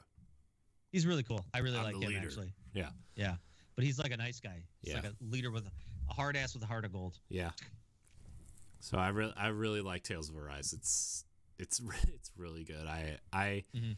wish I could play it like on my phone with a controller attached to it and just play it in bed, you know? Yeah. Uh, but yeah, I, I highly recommend it if you like action RPGs. The combat's really cool too. I like the combo system, even though it's kind Mhm. of bare right now, but setting up combos is kind of cool. And then lastly, I played uh, the Procession of Ca- what it, what what's like Procession of Calvary. Yeah, that one. It's so stupid. Like I play, I played like I think I played like forty five minutes of it, and I'm like, this is so stupid. I like it's funny, like it's really funny, but it's really funny in this the dumbest way. Yeah. And uh, I got to the, I was just talking to everybody and like all the choices, and then you get to the guy, the part where you get, have to get on the boat to go south, and Mhm. you have to go try to convince the the crippled guy to give him give you his crutches because they're actually boat oars, and then you have Yeah. to like try to convince the people around him to like, hey, you need to agree with me instead of him, and it's just like it's real stupid. it's really funny, and you like talk to the guy at the beginning. Uh, the guy up on the chair where they're all worshiping him because he's like, what is his Yeah. name? Immortal John or something. Immortal John, yeah. Yeah, and you And ask he's him. If, actually and a lot of these characters are actually based on actual like Renaissance paintings. I know. Mhm. So is- Immortal John is an actual real person Yeah, which is was even depicted funny. in an actual painting. Yeah. It's really it's it's even funnier because you like start asking him, "Are you really immortal?" He's like, "No, probably not." like he he literally just says, "Eh, "Probably not," Uh, and he's like, "Can I go convince? Can I go commit murders?" He's like, "No, no, you shouldn't go commit murders." And he's like, "Just one Yeah. murder. I'm gonna go kill Peter of wherever." And he's like, "Okay, I guess you can commit one murder." But it has to be Peter, and you're like, okay, great. Mhm. And your guy, your Yeah. character gets all excited and it's just real stupid. I don't know. If you're into Mhm. like a really stupid game, it's it's it's the stupid game that'll It make you laugh. It gets stupider because there's a there's a scene of uh, a bunch of people being crucified, and uh, every every scene that's in this game is actually based on an actual Renaissance painting. Mhm. So there was actually a scene later in the game where um, uh, a bunch of people are being crucified, and there's someone selling T-shirts yeah, of like you know people's faces on these T-shirts. It's actually pretty funny. yeah. So It's it's yeah, it's I- essentially it's essentially if they took the bumper to every episode of Monty Python's Flying Circus and and Yep. turned it into a game essentially. yeah. yeah, Like, basically yeah. because it's the same kind of like rude humor, crude humor, um, and just yeah, it, it- it's it's really cool. Yeah. Yeah. It's it's funny. Highly highly recommend it. Uh, if you're looking for something stupid. Mhm. Uh but that's that's all I've been playing, I suppose. Uh, So I guess we can uh, move into the news. Guys, I have great news for Xbox. The Xbox Series S reportedly dominated this year's Black Friday sales. We've heard Because it was probably one of the only store, the Yeah. only ones that uh, were in store in stock. Yeah, uh, I'm going to read this little paragraph here and then we'll talk about it. Uh, a, a lot of it contributes it to being readily available in store. Mhm. Uh, we've heard st- we've heard stories in recent times suggesting Xbox Series S has outperformed the Series X in various key markets, and now that appears to even that uh, appears to be even more good news. Wow, I can't read about the smaller and more affordable model. According to Adobe Digital Economy Index, which recorded over 1 trillion visits to U.S. retailer sites, the Xbox Series S dominated this year's Black Friday console sales in America. Although the Series X, PlayStation 5, and Switch OLED are still the must have systems, chip shortages and high demand for these products are working in the favor of the Xbox Series S. Series S is also, quote, readily available at various retailers in US, including GameStop and Best Buy. Uh, the A- Ampere Analytics earlier this month estimated that Microsoft had sold around 6.7 million Xbox Series consoles combined, with GamesIndustry.biz adding that it's a, quote, 50 50 split in terms of the install base. It's good news. Uh, Phil Spencer said remember when Phil Spencer said before these boxes came out that he sees the Series S uh, selling more in the long run just because it's the cheaper box and a lot of people don't really care about resolution and frame rates and stuff, which is obviously what the Series X is for. Well, it's good news. It's good news. I'm glad to see that the Xbox is selling well. Well, yeah, I mean, it ultimately it comes down to when people are Black Friday shopping and they're in the stores and they see they want to pick up a video game system for their kids, what's available? Mm-hmm. whatever's there. So Mhm. like if the Switch is out because Nintendo's not keeping up with production, if PlayStation is out because they're not, and Xbox is coming through, here you go. Like I Mhm. said, I was at Target today and I saw three of them sitting in a yeah, you know sitting in a display case, and I'm like, wow, and that's on a Sunday. yeah. I Yeah. I really want to like. I I love this. Like I have a Series S in my office to just record and stream at some point when, you know, I feel like it, and it's uh. I love the design of the box. It's so small. Like it is Mhm. so small and compact and just looks nice standing up on my on my desk and it's just like, man, cuz I just redid all my whole side desk here where my gaming monitor and my Series S and my Switch OLED are right here and they it all just looks really nice cuz it's all white first of all. Mhm. Yeah. And it just I don't know, man. I love the shape and compact size of this box. It's so Yeah, because it's it's even smaller than the PS2 Slim, isn't it? no, it- it's not I- that it's I have not that small. It's not that gonna small. PS2 Slim is real small. Yeah, PS2 Slim is like you got the disk drive and then like I don't know two inches of of junk that make the PlayStation run, and it's just like man. But this, this is like I don't even know how to describe it. How small this thing is. It's it's there's a lot of power in this tiny box, and it's a good choice. Yeah, because like you you were saying, like yeah, don't they don't they they it does good um frame rate wise. They just only do 1080p, right? Uh, Is well, some games can reach up. There are some games that reach up to 4K on this machine. I think Oh, Ori okay. In the Will of the Wisps actually run, can run at 4K at 60 frames on this box. Uh, Okay. Uh, but I mean, they their target is 1080p. Some games can reach 1440p on on quality mode, and uh, the one my, my one issue was with Guardians of the Galaxy, and it didn't have any performance mode whatsoever on the Oh, Series S. And I was like, man, I really hope that this is some sort of viable option for future uh, for the future of Xbox. And then they released a patch this week that added a uh, a performance mode with an uncapped frame rate. So it, it targets 60, but it runs between uh, 50 and 60 frames, which is which is fine, right? Like I mean, 30 was just totally unresponsive for that.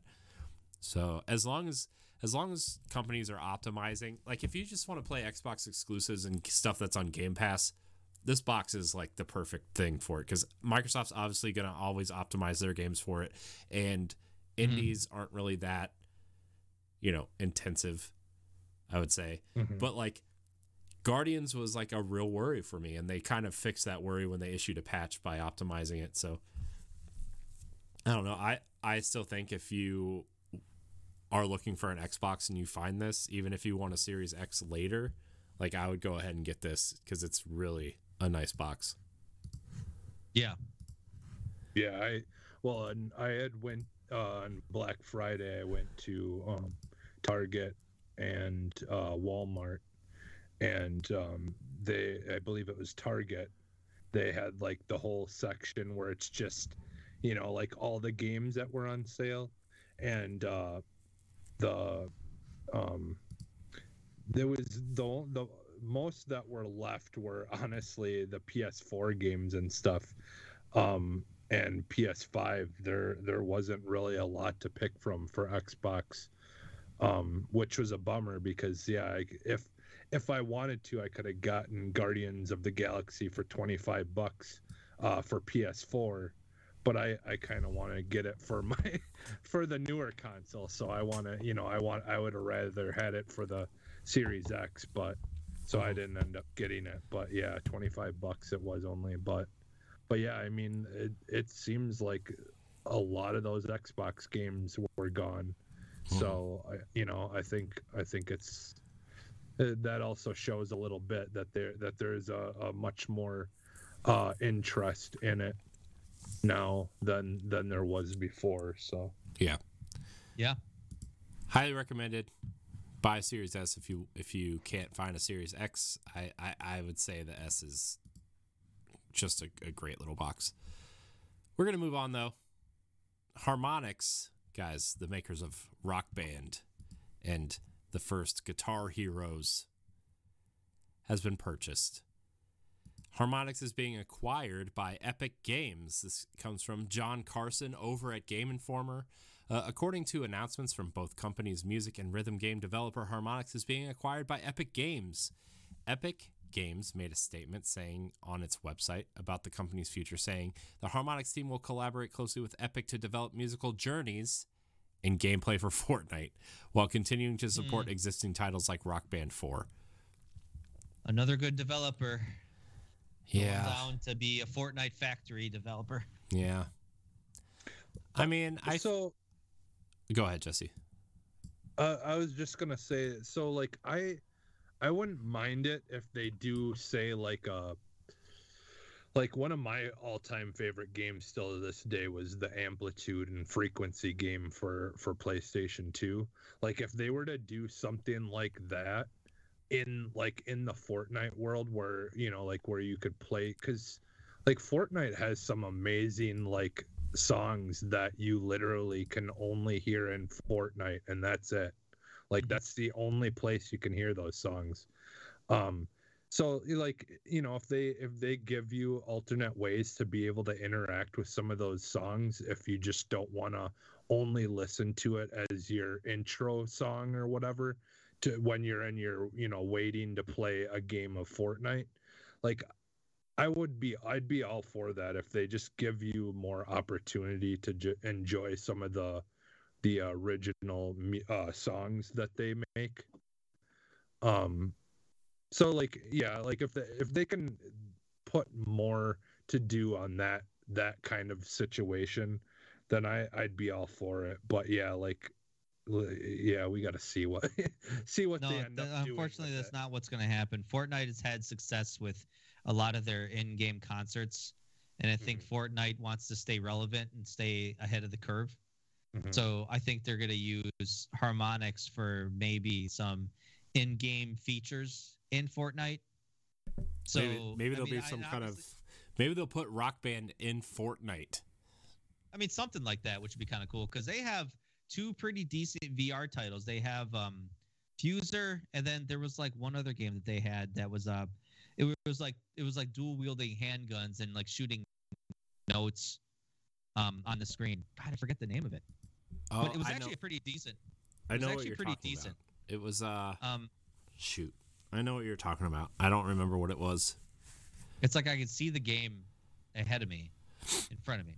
But anyway, um, yeah, like solid titles. But you know, and Dance Central on the VR was actually pretty decent. I played the demo of it, but um, you know, yeah, it's it's one of those things when you're a developer that's stuck making one style of game, that's what you're going to be known for, and that's what you're going to be relegated to. So if Harmonix wanted to do mm-hmm. something different, it's like they're not going to have the same amount of success. So I guess in turn, in the long term strategy, this makes sense of Epic acquiring them and using them for what they what Epic wants them to be used for. Yeah, but th- I also like I man, I don't know. I they they had the they had that card game, right? That physical card game where you can like lay down different cards that created different beats or whatever. They did that weird, like the weird Switch version of that, which was like uh, you know, I, they called it a different name, but it was essentially the same thing.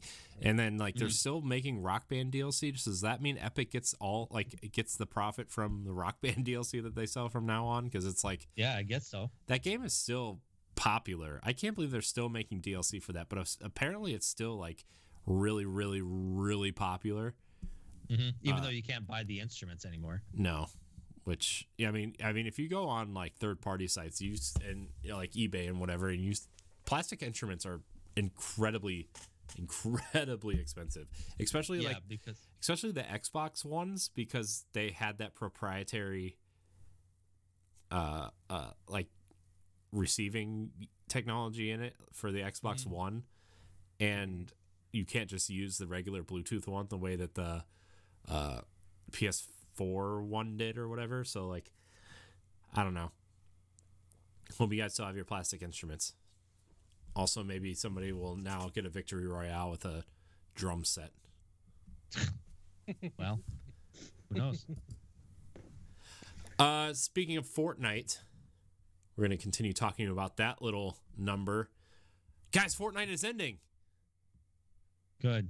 Fortnite Chapter Suck 2 is coming to an end. See the trailer and learn how to be a part of the action. Jesse, are you going to be a part of the action when Fortnite Chapter 2 ends?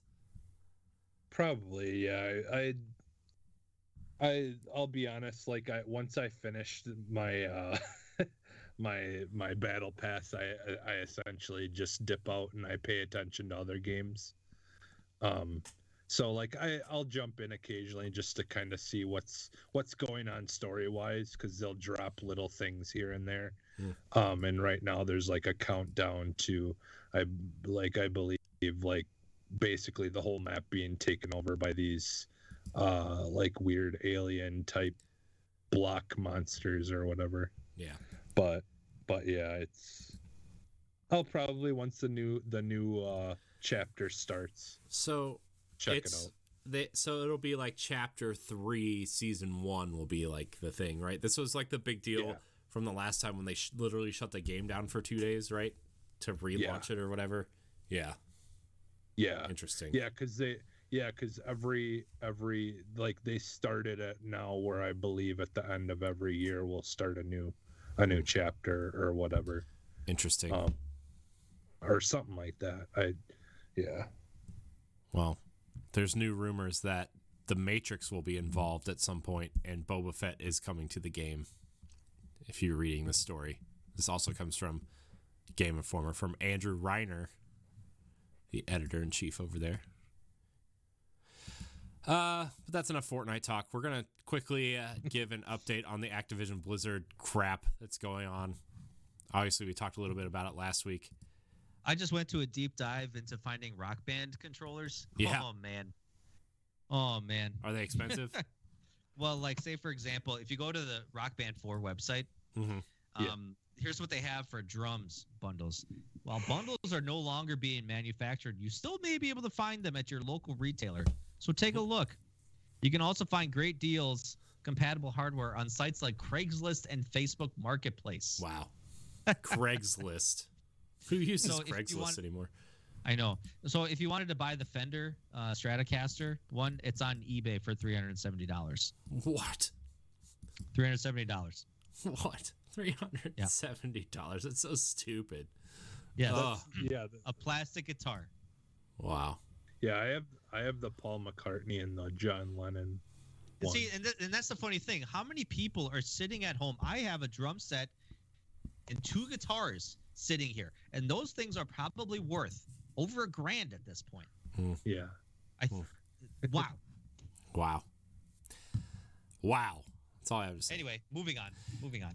Yeah. I mean, that's way more interesting than what we're gonna be talking about. God, I I opened this this story and like God, Bobby Kotick's face is just like staring at me with this big grin. Like he looks like it's, he looks like a villain. in some like I don't know. Well, some people, yeah, he, some people he is a villain. I right now. mean, I know, but I'm just saying, like this headshot they used of him is very like piercing. He looks like Yep. a, he looks like the big twist in a movie. He's like the villain.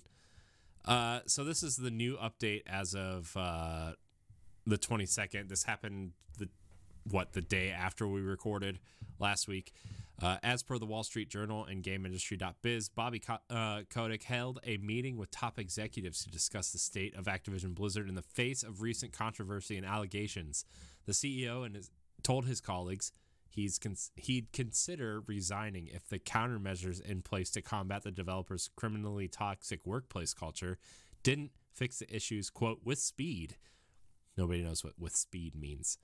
Uh, this this news comes days after the company's shareholders called on Kotick to resign. Consequently, some of the executives that Kotick uh, conferenced with last week emphasized that a number of staff members want him gone. And a quote workplace excellence committee is being implemented, but whether or not the Activision Blizzard work conditions will change for the better, or if Kotick will be true to his word about stepping down remains to be seen. So this sounds like uh I don't know. I I feel like he man, I really feel like he's not going to step down on his own. And admittedly, you know, and, and I hate to defend someone like this, but admittedly, it's never it's never the head of the snake that is the problem. We're talking, you know, it's a lot of a lot of these problems that has been had has been the underlings, has been the people underneath him that have been acting like, you know, little assholes. And but the problem is, is that when you have the worker bees causing the problems, you look to the head to solve the problem. Admittedly, part of his problem and part of why he's here at this point is that he knew of the toxic culture, but he did nothing about it. Yeah. So and he part, that- he partook himself as yeah, well. Yeah, he partook himself, so he needs to answer for it. hmm For Yeah. it. Yeah. And I mean, even defending. it sounds like he's being way too stubborn. Yeah, I mean, even it's- defending it some of sounds like he's being too stubborn. Yeah, even defending some of the people who were involved in some of this, right? Like the the guy the guy who just left Treyarch because of all this, right? What's I forget what his name was, but like he was about is, to get either let go or fired even though he was up for a promotion and Bobby Kotick like stuck up for him and actually got him the promotion at Treyarch, right? Like the the lead of Black Ops, the first what, 3 games I think. He was the lead Mm. even up through Cold War actually, I think. So I don't know. This I feel like he needs to go. I mean, that's my opinion. I know that's a lot of other people's opinions. The Uh, entire culture needs to change, and it starts at the top. Yeah. it starts at the top because you need to inspire confidence in your in your staff Yeah. and we're Yeah. talking from top down you need to inspire confidence in your staff and Mhm. everybody needs to look to a leader to inspire that change Mhm. and this is where if he can't do it if i mean he could kind of work around and maybe you know do some self-reflection maybe he could step in and say i take responsibility for this let me fix this let me become better let me you know because we, we need to kind of look forward and a lot of times not necessarily firing him is the best answer all the time let's give him a chance to fix it if he can't fix it or if he can't at least make an attempt then yeah you got to go Yeah. so you know this is where your staff is looking at you like hey man Mhm. get us out of this Yeah. and if he Mhm. can't if he can't he's got to go yeah I mean, yeah, I, I, mean, I, oh, go ahead, Jesse. I- I was just gonna say, yeah, like I mean, they, you know, most of the people are just asking for a safe environment, and you know, like not, that. not a lot to ask for yeah, yeah. So you know, like that's, I mean, that's ultimately what they're, they're lacking. You know, to be able to create as a safe environment, uh, you know, where people can feel safe doing their job, and not, you know, feel like they have to worry about being you know harassed or you know or threatened or whatever you know it's yeah it's just so it's so bad. And yeah i just kind of had i'm completely done with it until they can figure something out. Hmm you know like because it, yeah the, it's just it's just in my opinion all this is just making it worse.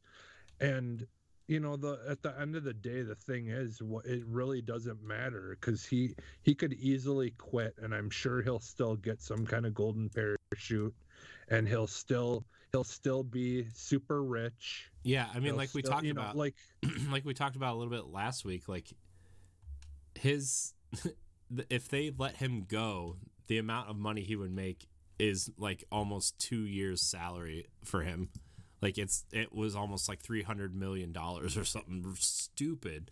It's like Yeah. he already even if he left, he wouldn't have to work another day in his life, right? His kids wouldn't have to work another day in his in their lives, right? Like it's just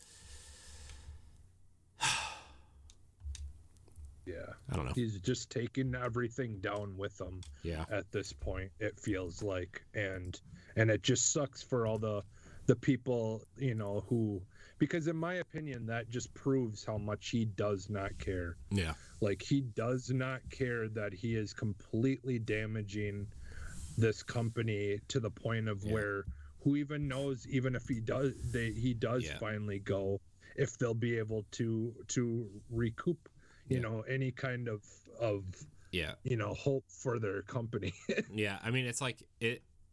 Even if he did stay, like that, like, even if they found out that he did nothing wrong and everything that's like alleged against him is like found false, like the water, the water's already muddied, right? Like as long as he's at Activision, people will always look at Activision like this.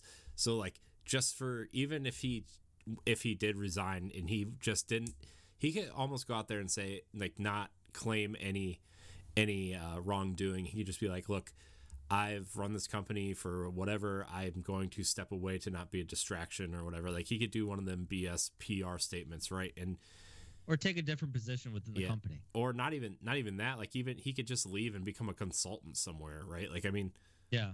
that kind of thing. Just- although like his name is totally sullied that I don't know if anybody would even want to be associated with him. But I mean, people have done worse, I guess. Maybe. admittedly and, and- and i say this and i say this because we live we live in a world where cancel culture is real and it ruins people's lives we he needs to have the chance to redeem himself and that's up to him Uh-huh. everything right now the ball is in his court Mhm. the play the, the card has been dealt to say you know you're a piece of shit asshole who fostered a work culture of harassment abuse and you know tons of other allegations that are true at this point Mhm. let's say it let's call it what it is Yeah. you have a chance now to fix it the ball is in your court now. If you're going to play yourself as the victim here that is the wrong way to go about it. So he needs to own up to this. He needs to accept the fact that he failed as a ceo as an owner as the, basically the main guy at activision. He needs to own up to this fact admit wrongdoing admit fault and work to make it better to save the company that he built. He built it into what it is now but it's all gonna but like jesse like you said he's just gonna if he's just gonna sit there and watch it crumble then it's like what did what did you spend the last 20 years of your life trying to work for Mhm. Yeah. to amount to nothing to just go out like a fart in the wind you know with a suitcase full of money and say see you later suckers Mhm. if that's how you want to leave it well then we all know what a piece of shit you are but well and, and admit, not it, to admit it to yourself and fix what's broken yeah and not to mention he basically tried just throwing uh you know um what's it called? Uh blizzard under the bus and and try you know try to basically make it look like that that's where all the issues were happening. You know Mhm. because for the longest time people were like oh well that's just blizzard. The blizzard may be part of activision but activision is its own thing blah blah blah like they've been trying to say but you know like Mhm. if it happens in your house out. if the crime happens in Yeah. your house you are still responsible it doesn't Yeah. matter Even if it's the pool invite to house.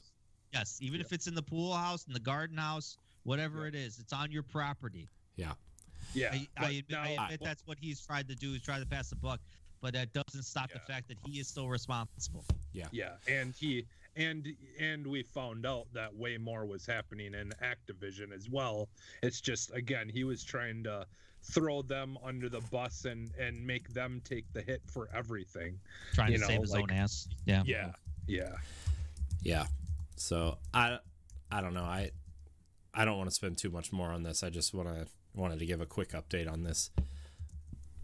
Uh, I'm looking something up real quick. Uh, so our next story is going to be of real interest to Xbox fans to see where uh, this guy lands. But uh, Mesmar, D- Dice's head of design, uh, who looked after Battlefield and Star Wars Battlefront franchises, has left the company following the release of Battlefield 2042.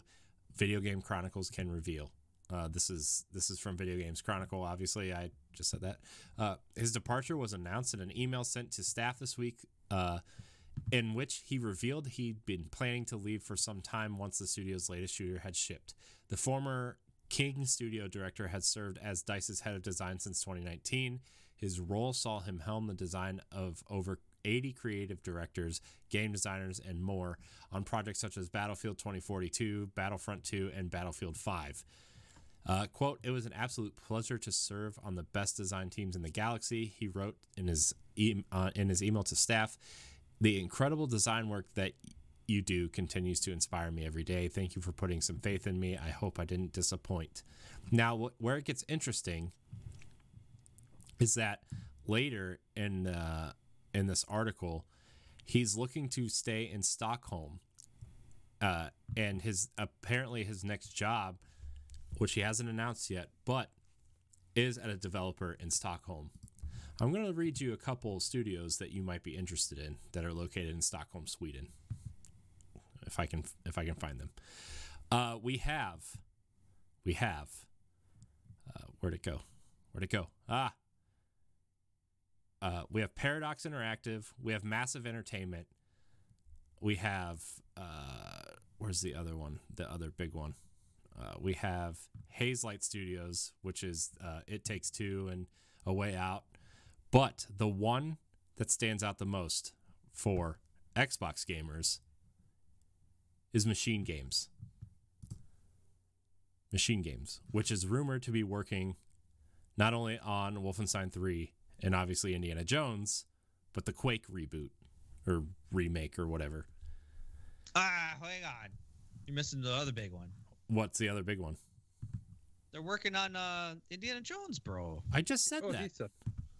He said, You said the Quake reboot. I said Yeah, but I said Machine Games. Is, I said Machine Games, which is working on Wolfenstein 3 and Indiana Uh-huh. and obviously Indiana Jones.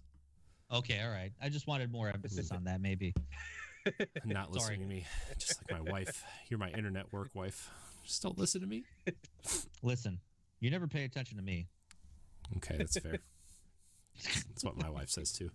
Uh, so yeah, I think uh, I think that might be a studio to look at. Maybe not. You know, he could end up at Starbreeze. He could end up maybe if they aren't bankrupt. Starbreeze? Yeah, if they aren't bankrupt or you know dead by I then. thought there. I thought Oh. that was that was literally dead in the water. Oh, the other studio that you could look at too is uh, Avalanche, is also located there.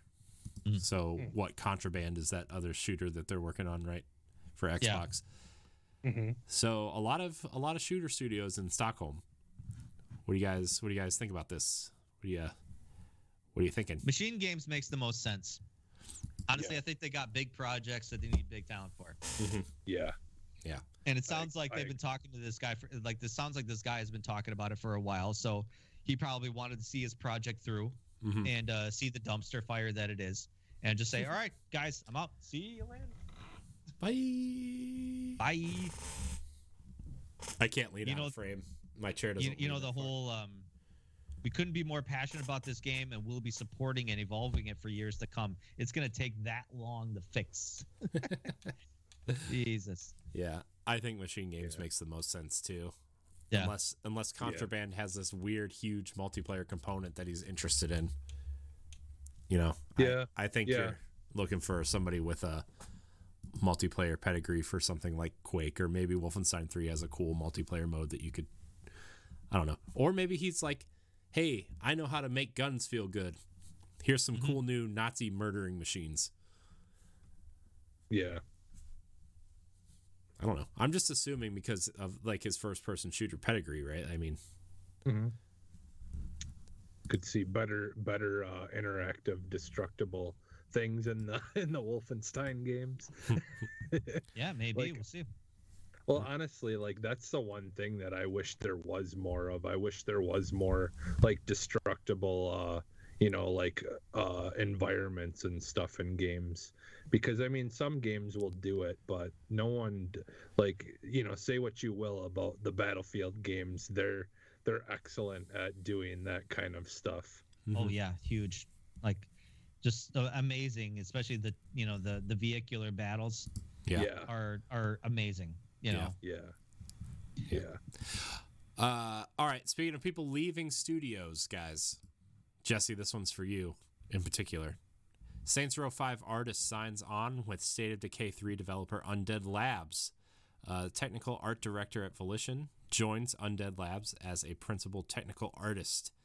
Uh, also, the State of Decay studio ha- is now over 100 employees, uh, which makes it you know one of the bigger studios that Xbox owns now. So it's exciting news. I I would like to see a cool, weird art direction for State of Decay 3, right? I mean, I know it's probably going to be more of the same, right? But like, I mean, they could design some cool zombies or some cool. Well, technical art director would be what, like a, I don't know. I don't know. I, I- yeah. honestly like the my only thing with like my only thing with uh with those games is i like i personally i don't know if i'll get get what i would like i would honestly like like the uh, state of decay games to be more of a sandbox game and less of a of a um survival like kind of like because man i just See, I see that's really- the problem. State of Decay 2 was a sandbox game, but it was not a sandbox game at the same time. It was too Yeah. survival based. So I get what you're saying. Like I I think it could benefit more from being a little bit less survival. You know, have Yeah. it be more, you know, palatable for some people that just aren't into the extreme survival elements of it. Admittedly, if you play it enough of it, and I, I played a lot of State of Decay 2 when it came out, and I it, it was a rough go of it for the first couple hours. But once you kind of get over that, once you really kind of start to understand the game, it really starts to become fun. Yeah. Yeah, I think I think what I all I really want is just like I I like the idea of scavenging and bringing stuff back. I just wish it wouldn't deplete so quickly. Yeah.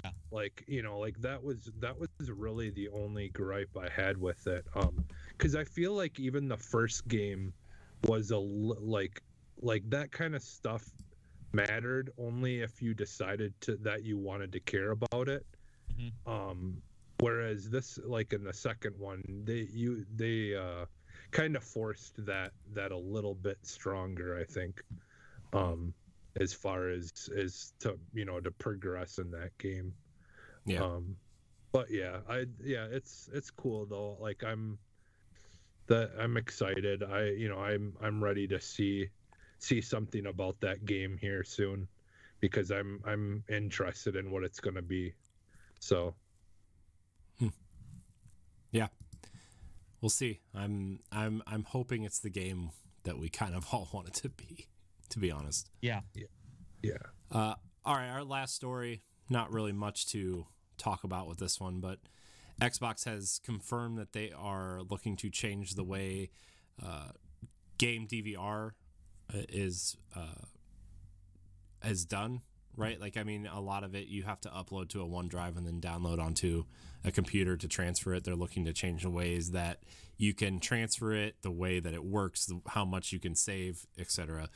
Uh, so I mean, uh, do you guys use this? I mean, I I use it sometimes, like especially with Halo coming out. I've been recording some cool clips, but I haven't done the whole. I'm going to transfer this to my desktop and edit it around. You know what I mean? This Mhm. makes sense for content creators. Mm-hmm. You know, like if you're going to create like action shots of like say for example like Halo, that would be a good one to like, you know, oh yeah, I want to save a clip of that and then I want to edit it on my computer. So it makes more sense for them, Mm-hmm. for those people. But like for me, I I have no reason to use it Mm-hmm. because I I don't really have content that I could use that for. Yeah. Yeah. I'm not saying this isn't important. Like this is No. this is really cool that they're trying to improve the experience for a lot of people because there's a lot of content creators out there that could definitely benefit from that. And if you want to make your content creators happy, you have to make them happy in this way so that they can be good brand ambassadors for you. Yeah. So it's in Xbox's best interest. Yeah, I mean it's Yeah. it's it's one of those small features that only about five percent of the people will actually use and benefit from, but it's still like a nice feature to have. You know, Yeah, it's for sure. something we've talked about Yeah. a lot of times on the show about Yeah, Xbox and yeah. improving stuff.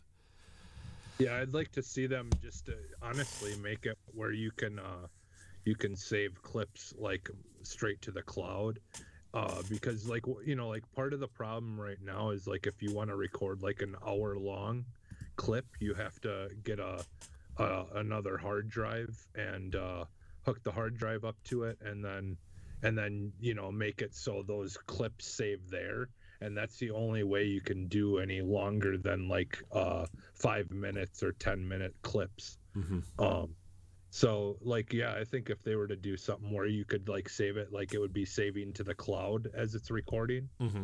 would be would be kind of cool and then you know at least that takes out a step too Yeah. because you can open up your cloud on your computer and then just pull it off there Yeah. Mhm. Yeah.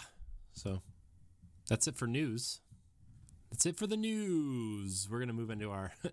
We're gonna. I don't know why I did that. We're gonna move into our segment where Stoy tells us what's on Game Pass. It's called Pass It On. What's new on Game Pass this week, Stoy? Tell us. Well, we got a couple things coming this week. Um, besides the occasional drops that, you know, sometimes will happen. Um, but uh, we got Evil Genius Two coming out on the thirtieth. So by the time you listen to this, Evil Genius Two will be on Game Pass. Um, this is basically a uh, kind of like Evil Boss Simulator game where it's a satirical spy-fi layer builder. That's what they kind of call it. So it's basically like you're competing against other supervillains and you're trying to build the best layer you possibly can to protect yourself from the other supervillains that are trying to invade it. And then obviously you train your force of criminal minions and you try to invade uh, their um, layers as well. So kind of an interesting, campy, cartoony looking style. I, I, yeah, I guess spy-fi layer builder simulator. I don't know. At, at least that's how I that's how I would read it. But uh, that's coming out to cloud console and PC. So then you got uh, Mind Scanners. Um, Mind Scanners is kind of like a retrofuturistic psychi- psychiatry simulation game. And th- have you ever played the game Papers, Please? no Anybody? I haven't. So- no. Papers, Please is kind was kind of like a um, uh, what do they call that? Border patrol simulator, where like you're sitting at a border and people are coming in and you're looking at their passports and you're looking to see like if they're able to go in. So um, you're in this dystopian metropolis, so to speak, and you get these profiles of all these citizens, and you have to diagnose them as insane or not. It's a very it's a very weird, interesting con. It's a very weird, interesting concept, and you have to see are they going to be a detriment to society or are they crazy but do they serve a purpose kind of thing?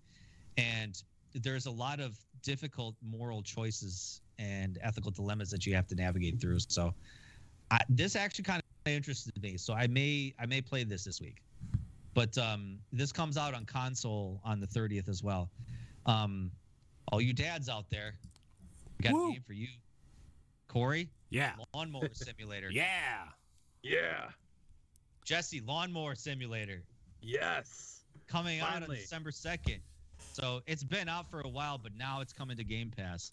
So um, experience the beauty and detail of mowing the extra, the Great British countryside in Lawnmowers Simulator. And you can ride real world licensed lawnmowers like Toro, Skag, Stiga, and more. Cool. There's a career mode. I don't know what that means. You run your own landscaping company. I, I don't. You're asking Uh, the wrong there- person. I have no idea. There's a free mode. There's a challenge mode. Um, yeah. What's free mode? You just get a lawn and you're just like mow it, mow But it. yeah, just like, hey, here's this castle. Go mow this lawn. Pick your lawnmower and just go at it, Bonus points for running So- over the rabbits. bro. Those zero point turn lawnmowers, ah, it's so good to just experience that. yeah Anyway, so this is so this is for you all non-rich white dads out there. yeah. It's for you to experience luxury. But this one's coming out in December on December second on uh, Xbox Series X and S and and more. Cool. So, otherwise, we got uh, Warhammer 40,000 Battle Sector. Uh, so basically, this is a um, okay. It's a it's an asynchronous multiplayer system. It's called PBEM. I don't know what that means. What does that um, mean? let's see. Uh, What does it mean? multiplayer where two players compete by taking turns to plan and execute their moves on the same console. Hmm. Uh, I'm trying. I'm trying. I don't understand what this is. So, like, They've stumped him. it's this- They stumped him. yeah, it's a turn-based strategy game, but I'm like trying to explain the gameplay of it, and it's it, it's like none of it makes sense. yeah, sometimes uh, those like like eh, But but, little- but I, that, yeah, but this is this is very heavily couch co-op involved. Okay. Couch Hmm. co-op. That's a novelty these days. Yeah, you remember those days? Hmm. yeah. Do So I? that comes out that comes out on December 22nd. Console and PC. cool. Yeah. Sounds like a win. Yep. A win, guys. For sure. There's a lot actually leaving Game Pass this week. Ooh, what's leaving? So, uh, Call of the Sea, FIFA 19, Football Manager 2021, which I think that game just came out just Didn't it? recently. Yeah, didn't it just? Yeah. Or was it t- Manager 2022 that just came out? Maybe I don't know. Yeah.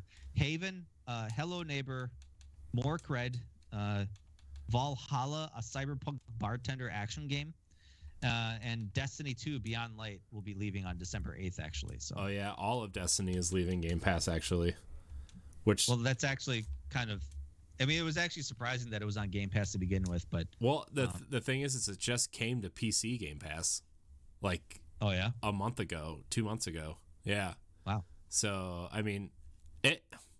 I don't know. It makes sense. We went over it on Tower Casuals a couple weeks ago about like what's leaving and what's you know what like if you're only playing through the Game Pass versions of Destiny, like they're taking away a lot of stuff from people, and it's kind of it's kind of weird. But also, if you're that into Destiny, you probably already own it anyway. Mhm. You know, and it's Yeah. like I don't know. I think it was like a I think it was a thing from Bungie to just try to get more players in before the big expansion that drops, right? And this is clearly this is clearly leaving at a time when the expansion was supposed to come out before they cancel like they pushed it, right? Or not Mhm. canceled it, but uh, delayed it.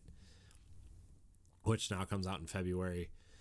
So I don't know. I feel like I feel like it's fine if they if it leaves. I just I wish that they would leave the base game even though it's free to play on Game Pass. Mhm. Because now it means I can't play it through the cloud, which is where I do a lot of my bounties and stuff. So now I can't like oh that sucks. I can't just like, you know, plug a controller into my laptop when I'm somewhere and just do my daily bounties or do a, like a my daily strikes or whatever. Like, oh man, hmm. just that part sucks. But other than that, it's like it's not really a big deal. For I Yeah. mean, to me, I, I don't think it's a big deal.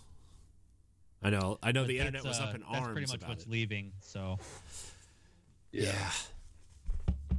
Well, I think I have ha- I, I have Haven saved, and I never. I, I mean, I had it downloaded, and I was always meaning to play it, but I think at this point I'm probably not going to play it. Yeah, I mean, I played like an hour of it. It was it was okay. It was Mhm. weird. I don't know. I didn't really understand it, but maybe that's just me and I'm dumb. Yeah. You're not dumb. I'm a little dumb. Okay, sure, you're a little.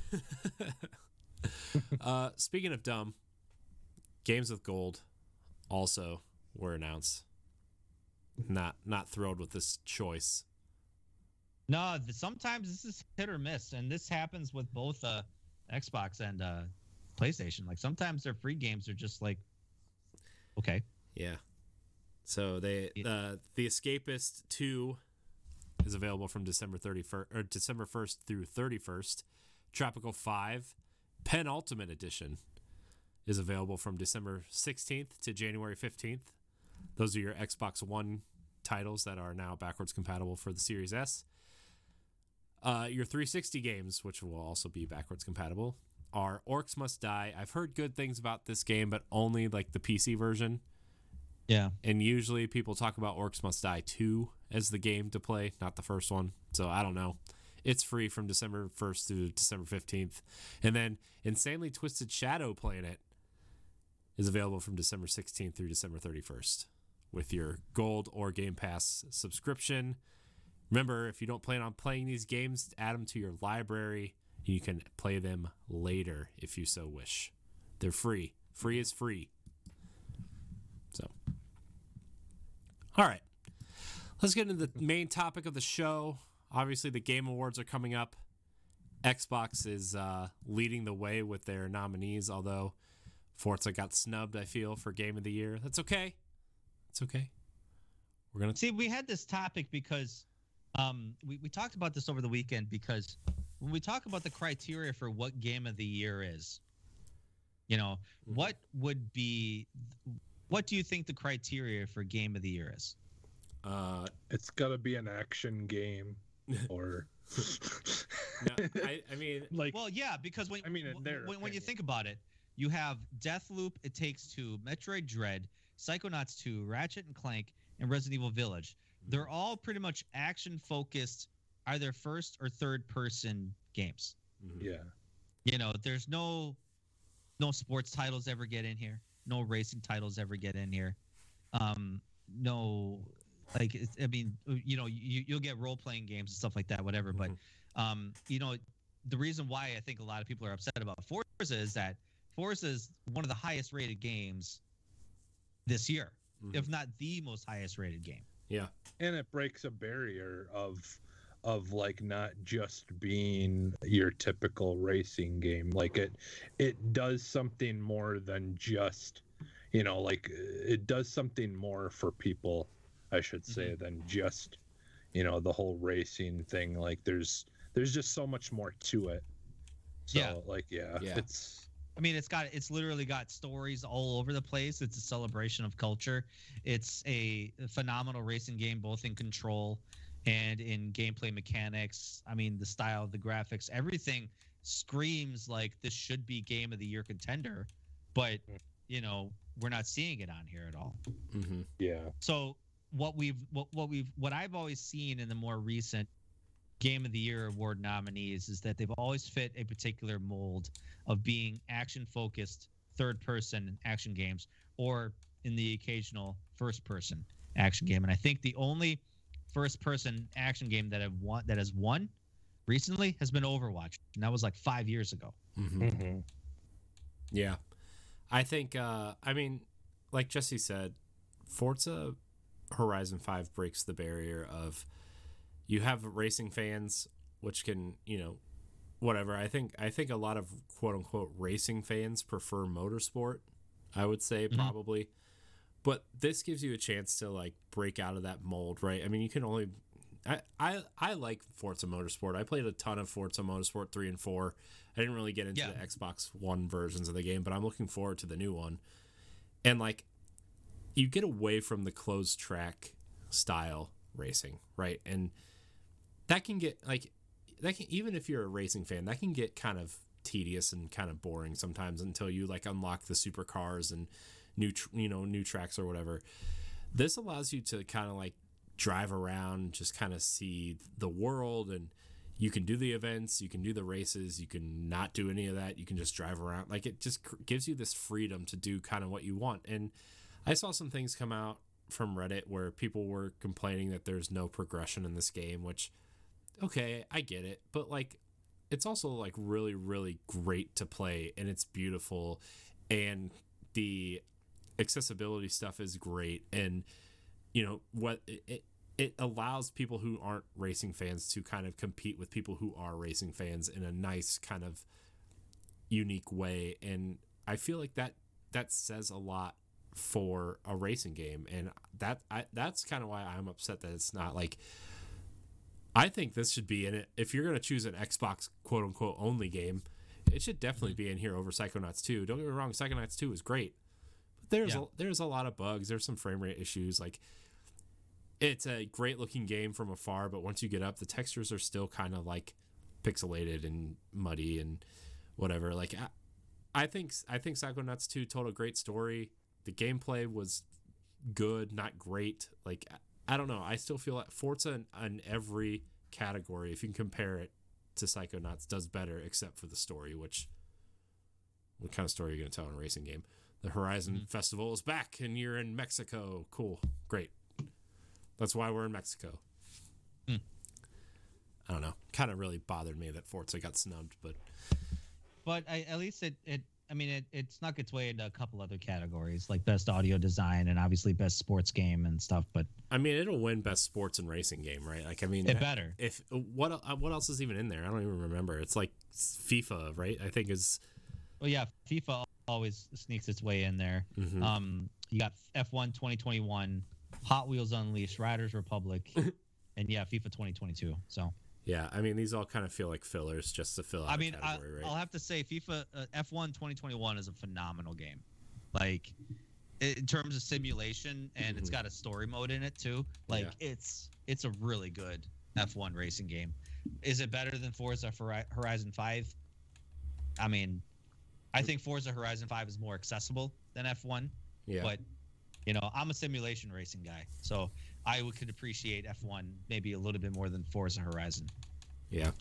How many times have I said Forza? I can't say Forza. I mean, why don't you try a couple more times? We'll tell you when you're when you're when you're there. Forza. I uh, I mean, so a lot of X, uh, Xbox did sneak its way into a lot of these categories. So I mean, even even if you're looking at game, uh, even Deathloop, right, which will become which is technically owned by Xbox now, and uh, Yeah. it will be coming to Game Pass next year, probably what September I think they said, right? So Deathloop is in a lot of these categories, which is great for Arkane. Uh, Psychonauts 2 is in a lot of these categories. Forza is in a lot of categories. Uh, Age of Empires is in Best Sim, which is nice to see. So Xbox has a lot of representation, which is great. I I don't know. What do you guys think? What do you guys think about Xbox's representation in in this? I mean, I wish we had more, Yeah. but admittedly, they got some bangers in here. You know, Mhm. Psychonauts 2, I've, I've heard so many good things about. Mhm. And the fact that it's up for Game of the Year really speaks to what it said to people or, you know, what it what it presented to people, that it impacted them in a way that, you know, um, stood out. Because obviously we have we have we got two PlayStation 5 representations we Mhm. got one Nintendo representation, and the other ones are, you know, multi-platform. Mhm. So, thankfully, we at least have an Xbox One. Yeah. So. Mhm. Yeah. It's just the wrong Xbox one. Yeah, unfortunately. I mean, like I said, I I've heard good things about Psychonauts too, but um, I think next year we're gonna get. I, th- I th- you know, like I said, we keep talking about Xbox is on the rise with their exclusives, so I think Game Awards 2022 is gonna feature a lot more. hmm You know, Yeah. Yeah. The only thing I'm afraid of is is usually the games that come out uh, at the end of the year, like Halo. It could be it could be the most amazing game in the world, and it still gets overlooked the next the next year. Yeah, but that could that could hit a lot of different categories though, right? I mean, even if it's not quote unquote game of the year material, it could be best ongoing game, you know, best action game. I think you could get What- a what- lot out of Halo. th- this is why it's kind of crazy to me that um, this is held so early, and there's still games that are coming out this year that kind of get snubbed. Like, you know, Halo's getting snubbed this year because ju- just because it's coming out literally, I think the same day this is being casted. It's like that kind of sucks because you know you want to give credit where credit's due, and then it's like okay, well we'll have to push it to next year, Mhm. which Yeah. yeah, fine, but I don't know. See, that's the thing is I I do think that the the year should end out with the game awards being That's why when the, the EXP beginning of the cast next does the year. game awards, the EXP cast does the game awards. We do it in the beginning of twenty the next year yeah to give everybody a fair shake. and they used to do it that way i believe um but yeah they kind of changed it Yeah. for whatever reason yeah it's it's just kind of annoying like Can I, I, say, why the hell is Cyberpunk in here I know. That made me for laugh. best RPG for best role playing? That made me laugh so hard. Really? It's like, God, what are you doing? Yeah, who the hell yeah put I, this in there? And we're like, yeah, yeah, yeah, that's fine, that's Gosh. fine, It's fine. it's fine. So yeah i think sea of thieves definitely got snubbed for best ongoing, Ongoing, game yep. though mhm. because Absolutely. I mean they had that massive uh, Pirates of the Caribbean thing that Well, they- brought a lot of people in. you Yeah. know. They they had two pretty big expansions this year, I think, right? Yeah. Like they Yeah, had the Pirates yeah. one and the one that just released what a couple months like a what September ish. Yeah, they yeah, they've I mean they're always bringing a lot to that to that game like it's it's constantly getting yeah, new content it feels like Yeah. like a couple times a year. So You know what always cracks me up? The one category that always cracks me up is best family game. No, I know because it's always all we- Nintendo games. Why don't we just change the name to best Nintendo game? yeah. There's a non Nintendo game in there, Yeah, one, one. That's Which it. is not The even a family game. Nintendo games. which is not Yeah. even a Yeah. family game. So It's a, fi- it's a game about divorce. Yeah. I want to I want to give a couple shout outs here for Xbox uh, specific games. Most anticipated game goes to Starfield from Bethesda.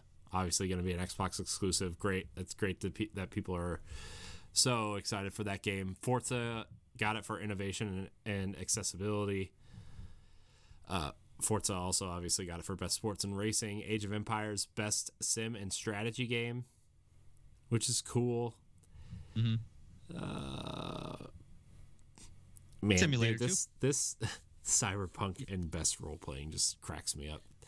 Don't forget Microsoft Flight Simulator and best sim and strategy. So Oh, that's yeah. two Microsoft games in one category. Right, flight sim. Yep. Best sim and strategy. Uh, let's see here. Best narrative, Deathloop and Psychonauts 2. I mean, I know Deathloop's not on Xbox yet, but I'm still gonna count it in these. Let's see. Do-do-do-do-do. Nothing for best multiplayer. Uh, best game direction, Deathloop and Psychonauts 2. Psychonauts 2 got a lot of nods in here. Mm-hmm. Uh, best art direction, Deathloop, Psychonauts 2. Uh, let's see. Best action game, Deathloop. Best audio design, Deathloop and Forza Horizon 5. Games for Impact. Uh, there's nothing really for Xbox there, but there's a lot of games that appear on Xbox. I think that that uh, that in games uh, innovation and uh, those two categories are like really good categories that you should people should be looking at those games it's very those are very important categories i think that don't get enough, enough recognition and never will get enough recognition uh, best action adventure psychonauts 2 got that. Best uh, performance two actors from deathloop jason e. Kelly and uh, Ozioma Akagha. I hope i said your name right. I'm sorry. I know i probably butchered it. Uh, and then game of the year psychonauts 2 and deathloop for xbox uh, game studios games. I hope. Uh, I hope the voice actress for uh, Lady Dimitrescu wins because, uh, I mean, you know, for such for having such a minor role in the game, like she freaking nailed it. yeah I mean, she nailed it both in just the presentation and, you know, just the voice to really make her stand out. Yeah. So, Yeah. Uh, Yeah. I think I think a lot of us are more interested in the announcements. And well, yeah, that's mostly what the Game Awards. Are. Yeah, I let's let's be Ah. real. I know I'm aware. I just I just wanted to give a shout out to some of the Xbox games that were nominated. But I I kind of want to pick your guys' brain like what games do you think we're going to see from Xbox here cuz they are always huge at the game at the Game Awards, right? They obviously revealed Hellblade there with the Xbox Series X. Uh, they they do a lot of reveals there. Um, I know the big rumor right now is that Hellblade 2 will be re-revealed there with gameplay and also Compulsion's new game, uh, Project Midnight, will also be revealed there. Those are the two big rumors right now. Or is there anything else you guys think is going to be revealed there, or what do you guys think of these rumors going around? Dragon Age. you think Dragon Age will be re-revealed? Yeah. Um, the last time we got a reveal was like 2018. Mm-hmm. You know, it was that teaser trailer, and the development of that game has been has had its ups and downs. I think 2018 was when they literally restarted development, Mm-hmm. and so you know they they've been busting their ass, working hard at kind of making a good game. And then there was, I, I don't think it came out during the Game Awards, but they had this like kind of like re this pre-development trailer where they were just showing concept art and rough gameplay footage. So I think they're targeting to have it come out in 2022, targeting quote unquote. And there was a rumor of a June release date being a thing. So I am foreseeing a hefty gameplay trailer. Maybe not hefty, but at least a decent gameplay trailer because BioWare always comes up with it. You know, where last year it was Mass Effect 4 and um, the Legendary Edition, obviously. Yeah. So, you know, I, I think they're going to definitely come out with some Dragon Age. You think we'll get anything Mass Effect here, or you think they No. just want to focus on because they did release that poster for Mass Effect, the the next Mass Effect, quote unquote. Uh, that was the it was the it was the crater in the snow, but it was clearly a Geth head, right? Yeah. Yep. I think we're a ways away from that. I, I think we're not going to see probably anything substantial from that game for another year or two. I highly doubt we're going to see any gameplay. I would. I. I- I'm thinking 2024 for that Mm. game to come out for sure. Yeah. At the earliest, The way earliest. earliest. Yeah. So I, I, me, me personally, and this is spoken from a game from a uh, a Mass Effect fan, like rabid fan. I don't think they should have posted that trailer. Hmm. I, I, I think once once people get the taste of it in their mouths, now they're going to clamor for it and they're going to demand it and they're going to want it and there's going to be tons of stupid YouTube videos about people speculating when this freaking game's going to come out. and then BioWare is going to be under this immense amount of pressure from these outside dipshits. They're going to say, hey, when's this game coming out? You should make it like this. You should make it like that. I know because I play your games all the time and I'm smarter than you. You know, like, let them make the game. Let them make the game. They could have just came out to say, hey, we're working on the next Mass Effect game. And that's it. Leave it at that. Let them work. Yeah. Mhm. Rant Yeah. over. I man, they shouldn't have like I kind of agree with you. Like they shouldn't have shown that trailer unless they were going in and out something really, you know, specific or Yeah. hard evidence that they're like, hey, we can actually show gameplay in six months and we'll see you Mhm. then, right? Like this is a teaser for what you're gonna see in six months. And I as much as I love Mass Effect, man, Andromeda was like it was okay, but like it just left such a sour taste on the brand, right? And then obviously, Mass the Mass Effect team went to work on Anthem, which was also not, you know, well received. We'll say, although it is Well, and that's the it is problem because dollars right Anthem- now. Anthem is a good action game. Like, they nailed the mm-hmm. combat extremely well in that game. The flight is great too. The flight is great. The the ground mechanics, everything about it is great. The motion capture, you know, the acting is really good, but no content. Shit for content. hmm There's Mhm. nothing to do in that game, and that's No. what's killed it. Yeah, and like Jesse, even when we were kind of playing for a hot second, which I I know you played a lot more than I did, but like a lot of the mission structure for Anthem was like, hey, go here, shoot a bunch of guys, collect this thing. Hey, go to the next area, shoot all these guys, collect this thing, and then go back, and then like all the story stuff happened in the uh the fort the fortress right? Like uh i forget what it was called. I almost said the tower but that's destiny. And i really wish like i don't know. I i anthem was a cool idea that just didn't land right? I, Yeah, man. Yeah. pun I think, yeah, I think, I think it. Honestly, what it needed to be is it just needed to be, uh, an actual campaign hmm game, and and you know because like they they did have the cool like puzzle solving where you had to solve puzzles you know in the you know you're not just shooting guys. There was some puzzle solving and things that they threw into the campaign but but yeah it, it lacked from uh like a like a focus on on a story a story beat and yeah, and, I and they think- were and they were supposed to fix it. They were supposed to come out with Anthem 2.0, but yeah last year they abandoned it in favor of Mhm. putting all hands on deck on Dragon Age 4. yeah Which we need a Dragon Age 4 at this point. Like we we need it. I need yeah it. Bioware, please. i've i've never played dragon age and i own all of them Son of a bitch, Corey. which one do i Yeah, start that- with stoy Well, Origins is good. Like I said, it's got the frame rate boost on it, so it's it holds up really good. Mhm. Dragon Age 2, it's like there, there's a love hate relationship with from the fan base of Dr- Dragon Age 2 um because it was different in terms of scope. It wasn't as big as Origins was or as Inquisition is, but uh, it had a really good story, really good characters, really good character development. But it was marred with kind of like you're repeating the same dungeons over and over again, and it was almost too linear based. And then Inquisition just like blew it out of the freaking water. You know, it actually won Game of the Year uh, at the Game Awards uh, when it came out.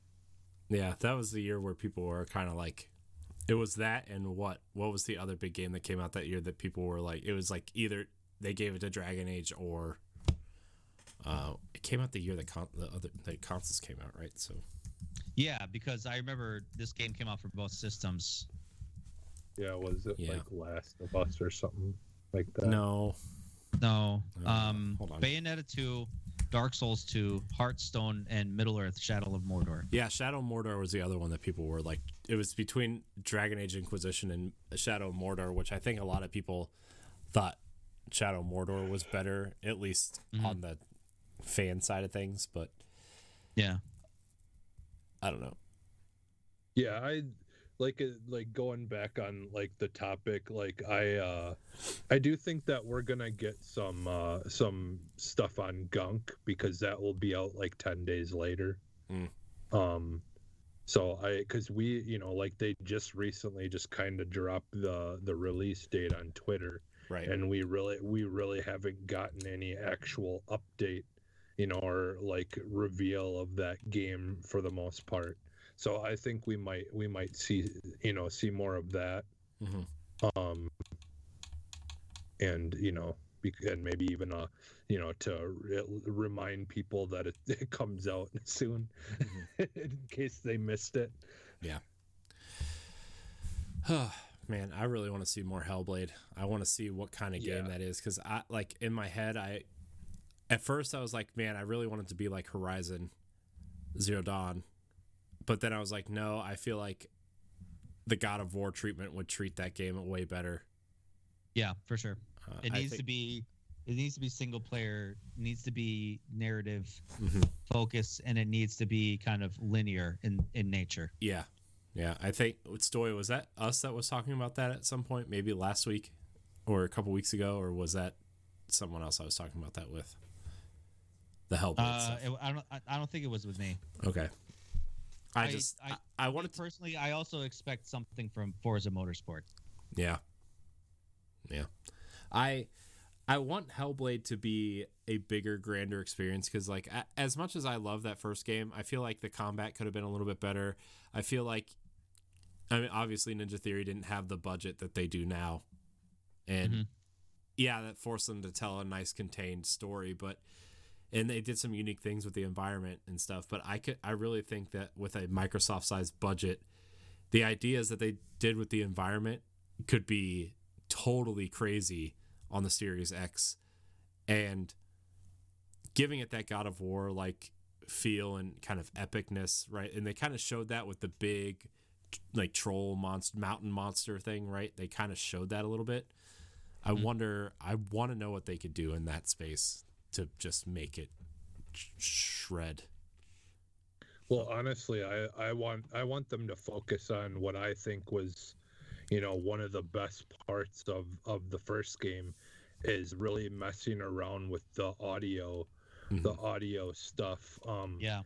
you know, like I I really want them to see, uh, see I want to see that like step up a notch from the first one, and you know, like really, really mess with my mind. You know, and Well, that, and that's what I hope they really take advantage of the Series X hardware, because when, when you see a game like Medium, you know, come out that the developers Bloober Team has said we needed this power of the Series X to make the game that we wanted to make, and I Mhm. think it's going to be the same with Ninja Theory that this game was born to be made as an exclusive Series X title that can take advantage of the hardware, so you can actually maybe demonstrate and showcase maybe a lot of those traumatic uh, visions that maybe people with psychotic disorders go through where you can actually the hardware can actually deliver on those um on those features i guess if that's the right word i want to say Right. yeah.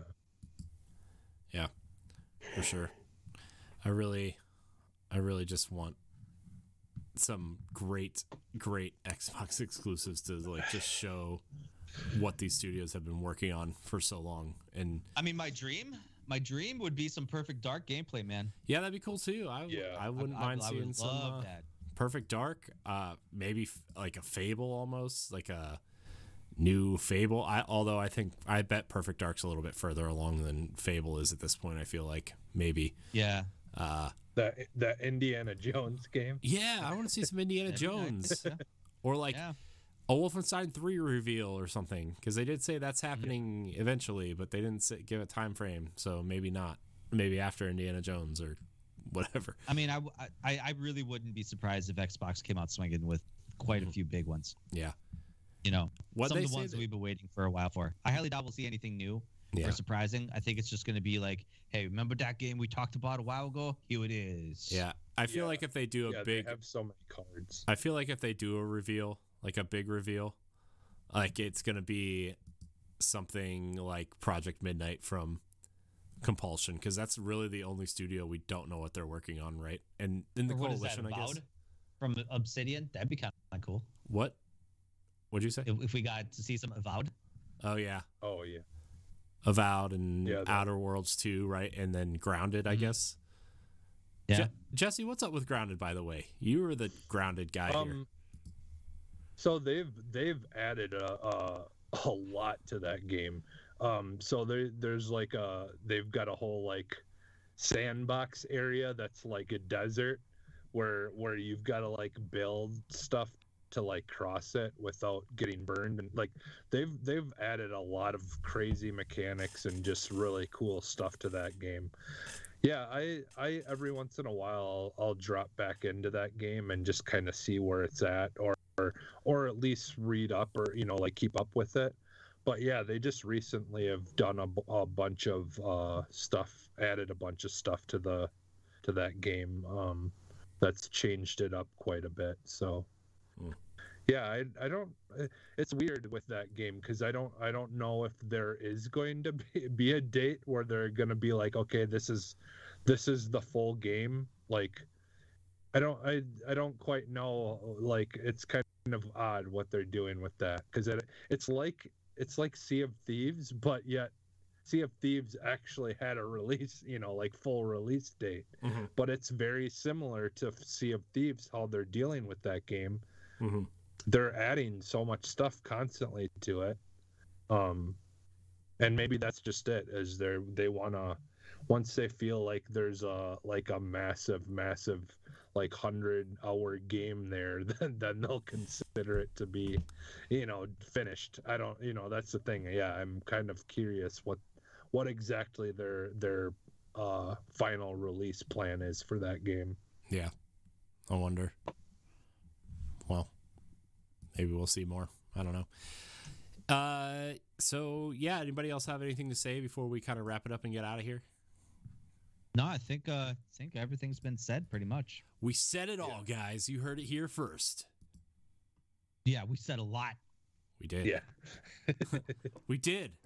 And i two- even sang a little bit Yeah, you're gonna edit that out, right, Jesse? nah, No. put music behind it. it's gonna, Okay. it's gonna gonna be the all all Jesse singing cut. Oh dear. Jeez. on that on that note, no pun intended. This has been Arsenal X, the Xbox podcast. I want to thank everybody for watching and or listening. Remember, you can follow us on Twitter at Boss Rush Network. Use the hashtag Arsenal X if you're trying to get to Arsenal X. You can follow us on YouTube, on Twitch at Boss Rush Network. You can find it the show every Tuesday morning on your podcast service of choice. Stoy, where can we find you? Uh, besides uh, following me on the Arsenal X podcast, guys, you can follow me on EXP Cast. Uh, I'm part of a video game podcast. We record uh, every week, Mondays and Thursdays. Our new episodes drop. Facebook, Twitter, and Instagram at EXP Cast. You can also follow my personal Twitter at Stoy MKE8. Nice. Yeah. Nice. Jesse, where can we find you? You can find me almost everywhere as Phantom NXS. Do you ever get concerned when like Jesse all of a sudden starts laughing randomly? Kind of. Sometimes. Well, I, I- so so it- that's immediately happens after I stop talking. And now I'm like, did I say something funny or stupid? Well, no, I just cracked myself up by saying sick. because Ah, it's- yeah. See, Uh, you can find me at I am Corey HC on Twitter and Instagram. You can find me hosting the Boss Rush podcast every Wednesday night. Uh, some new stuff is happening. Check out our merch store. Go to bossrush.net, click on store, or you can go to redbubble.com slash Boss Rush Network to get your Arsenal X or Boss Rush Network gear. Uh, check out our other shows and check out our website at bossrush.net. I want to thank everybody so much for watching and or listening. And until next time, we love you. Goodbye. Goodbye, everyone. Bye. It's on.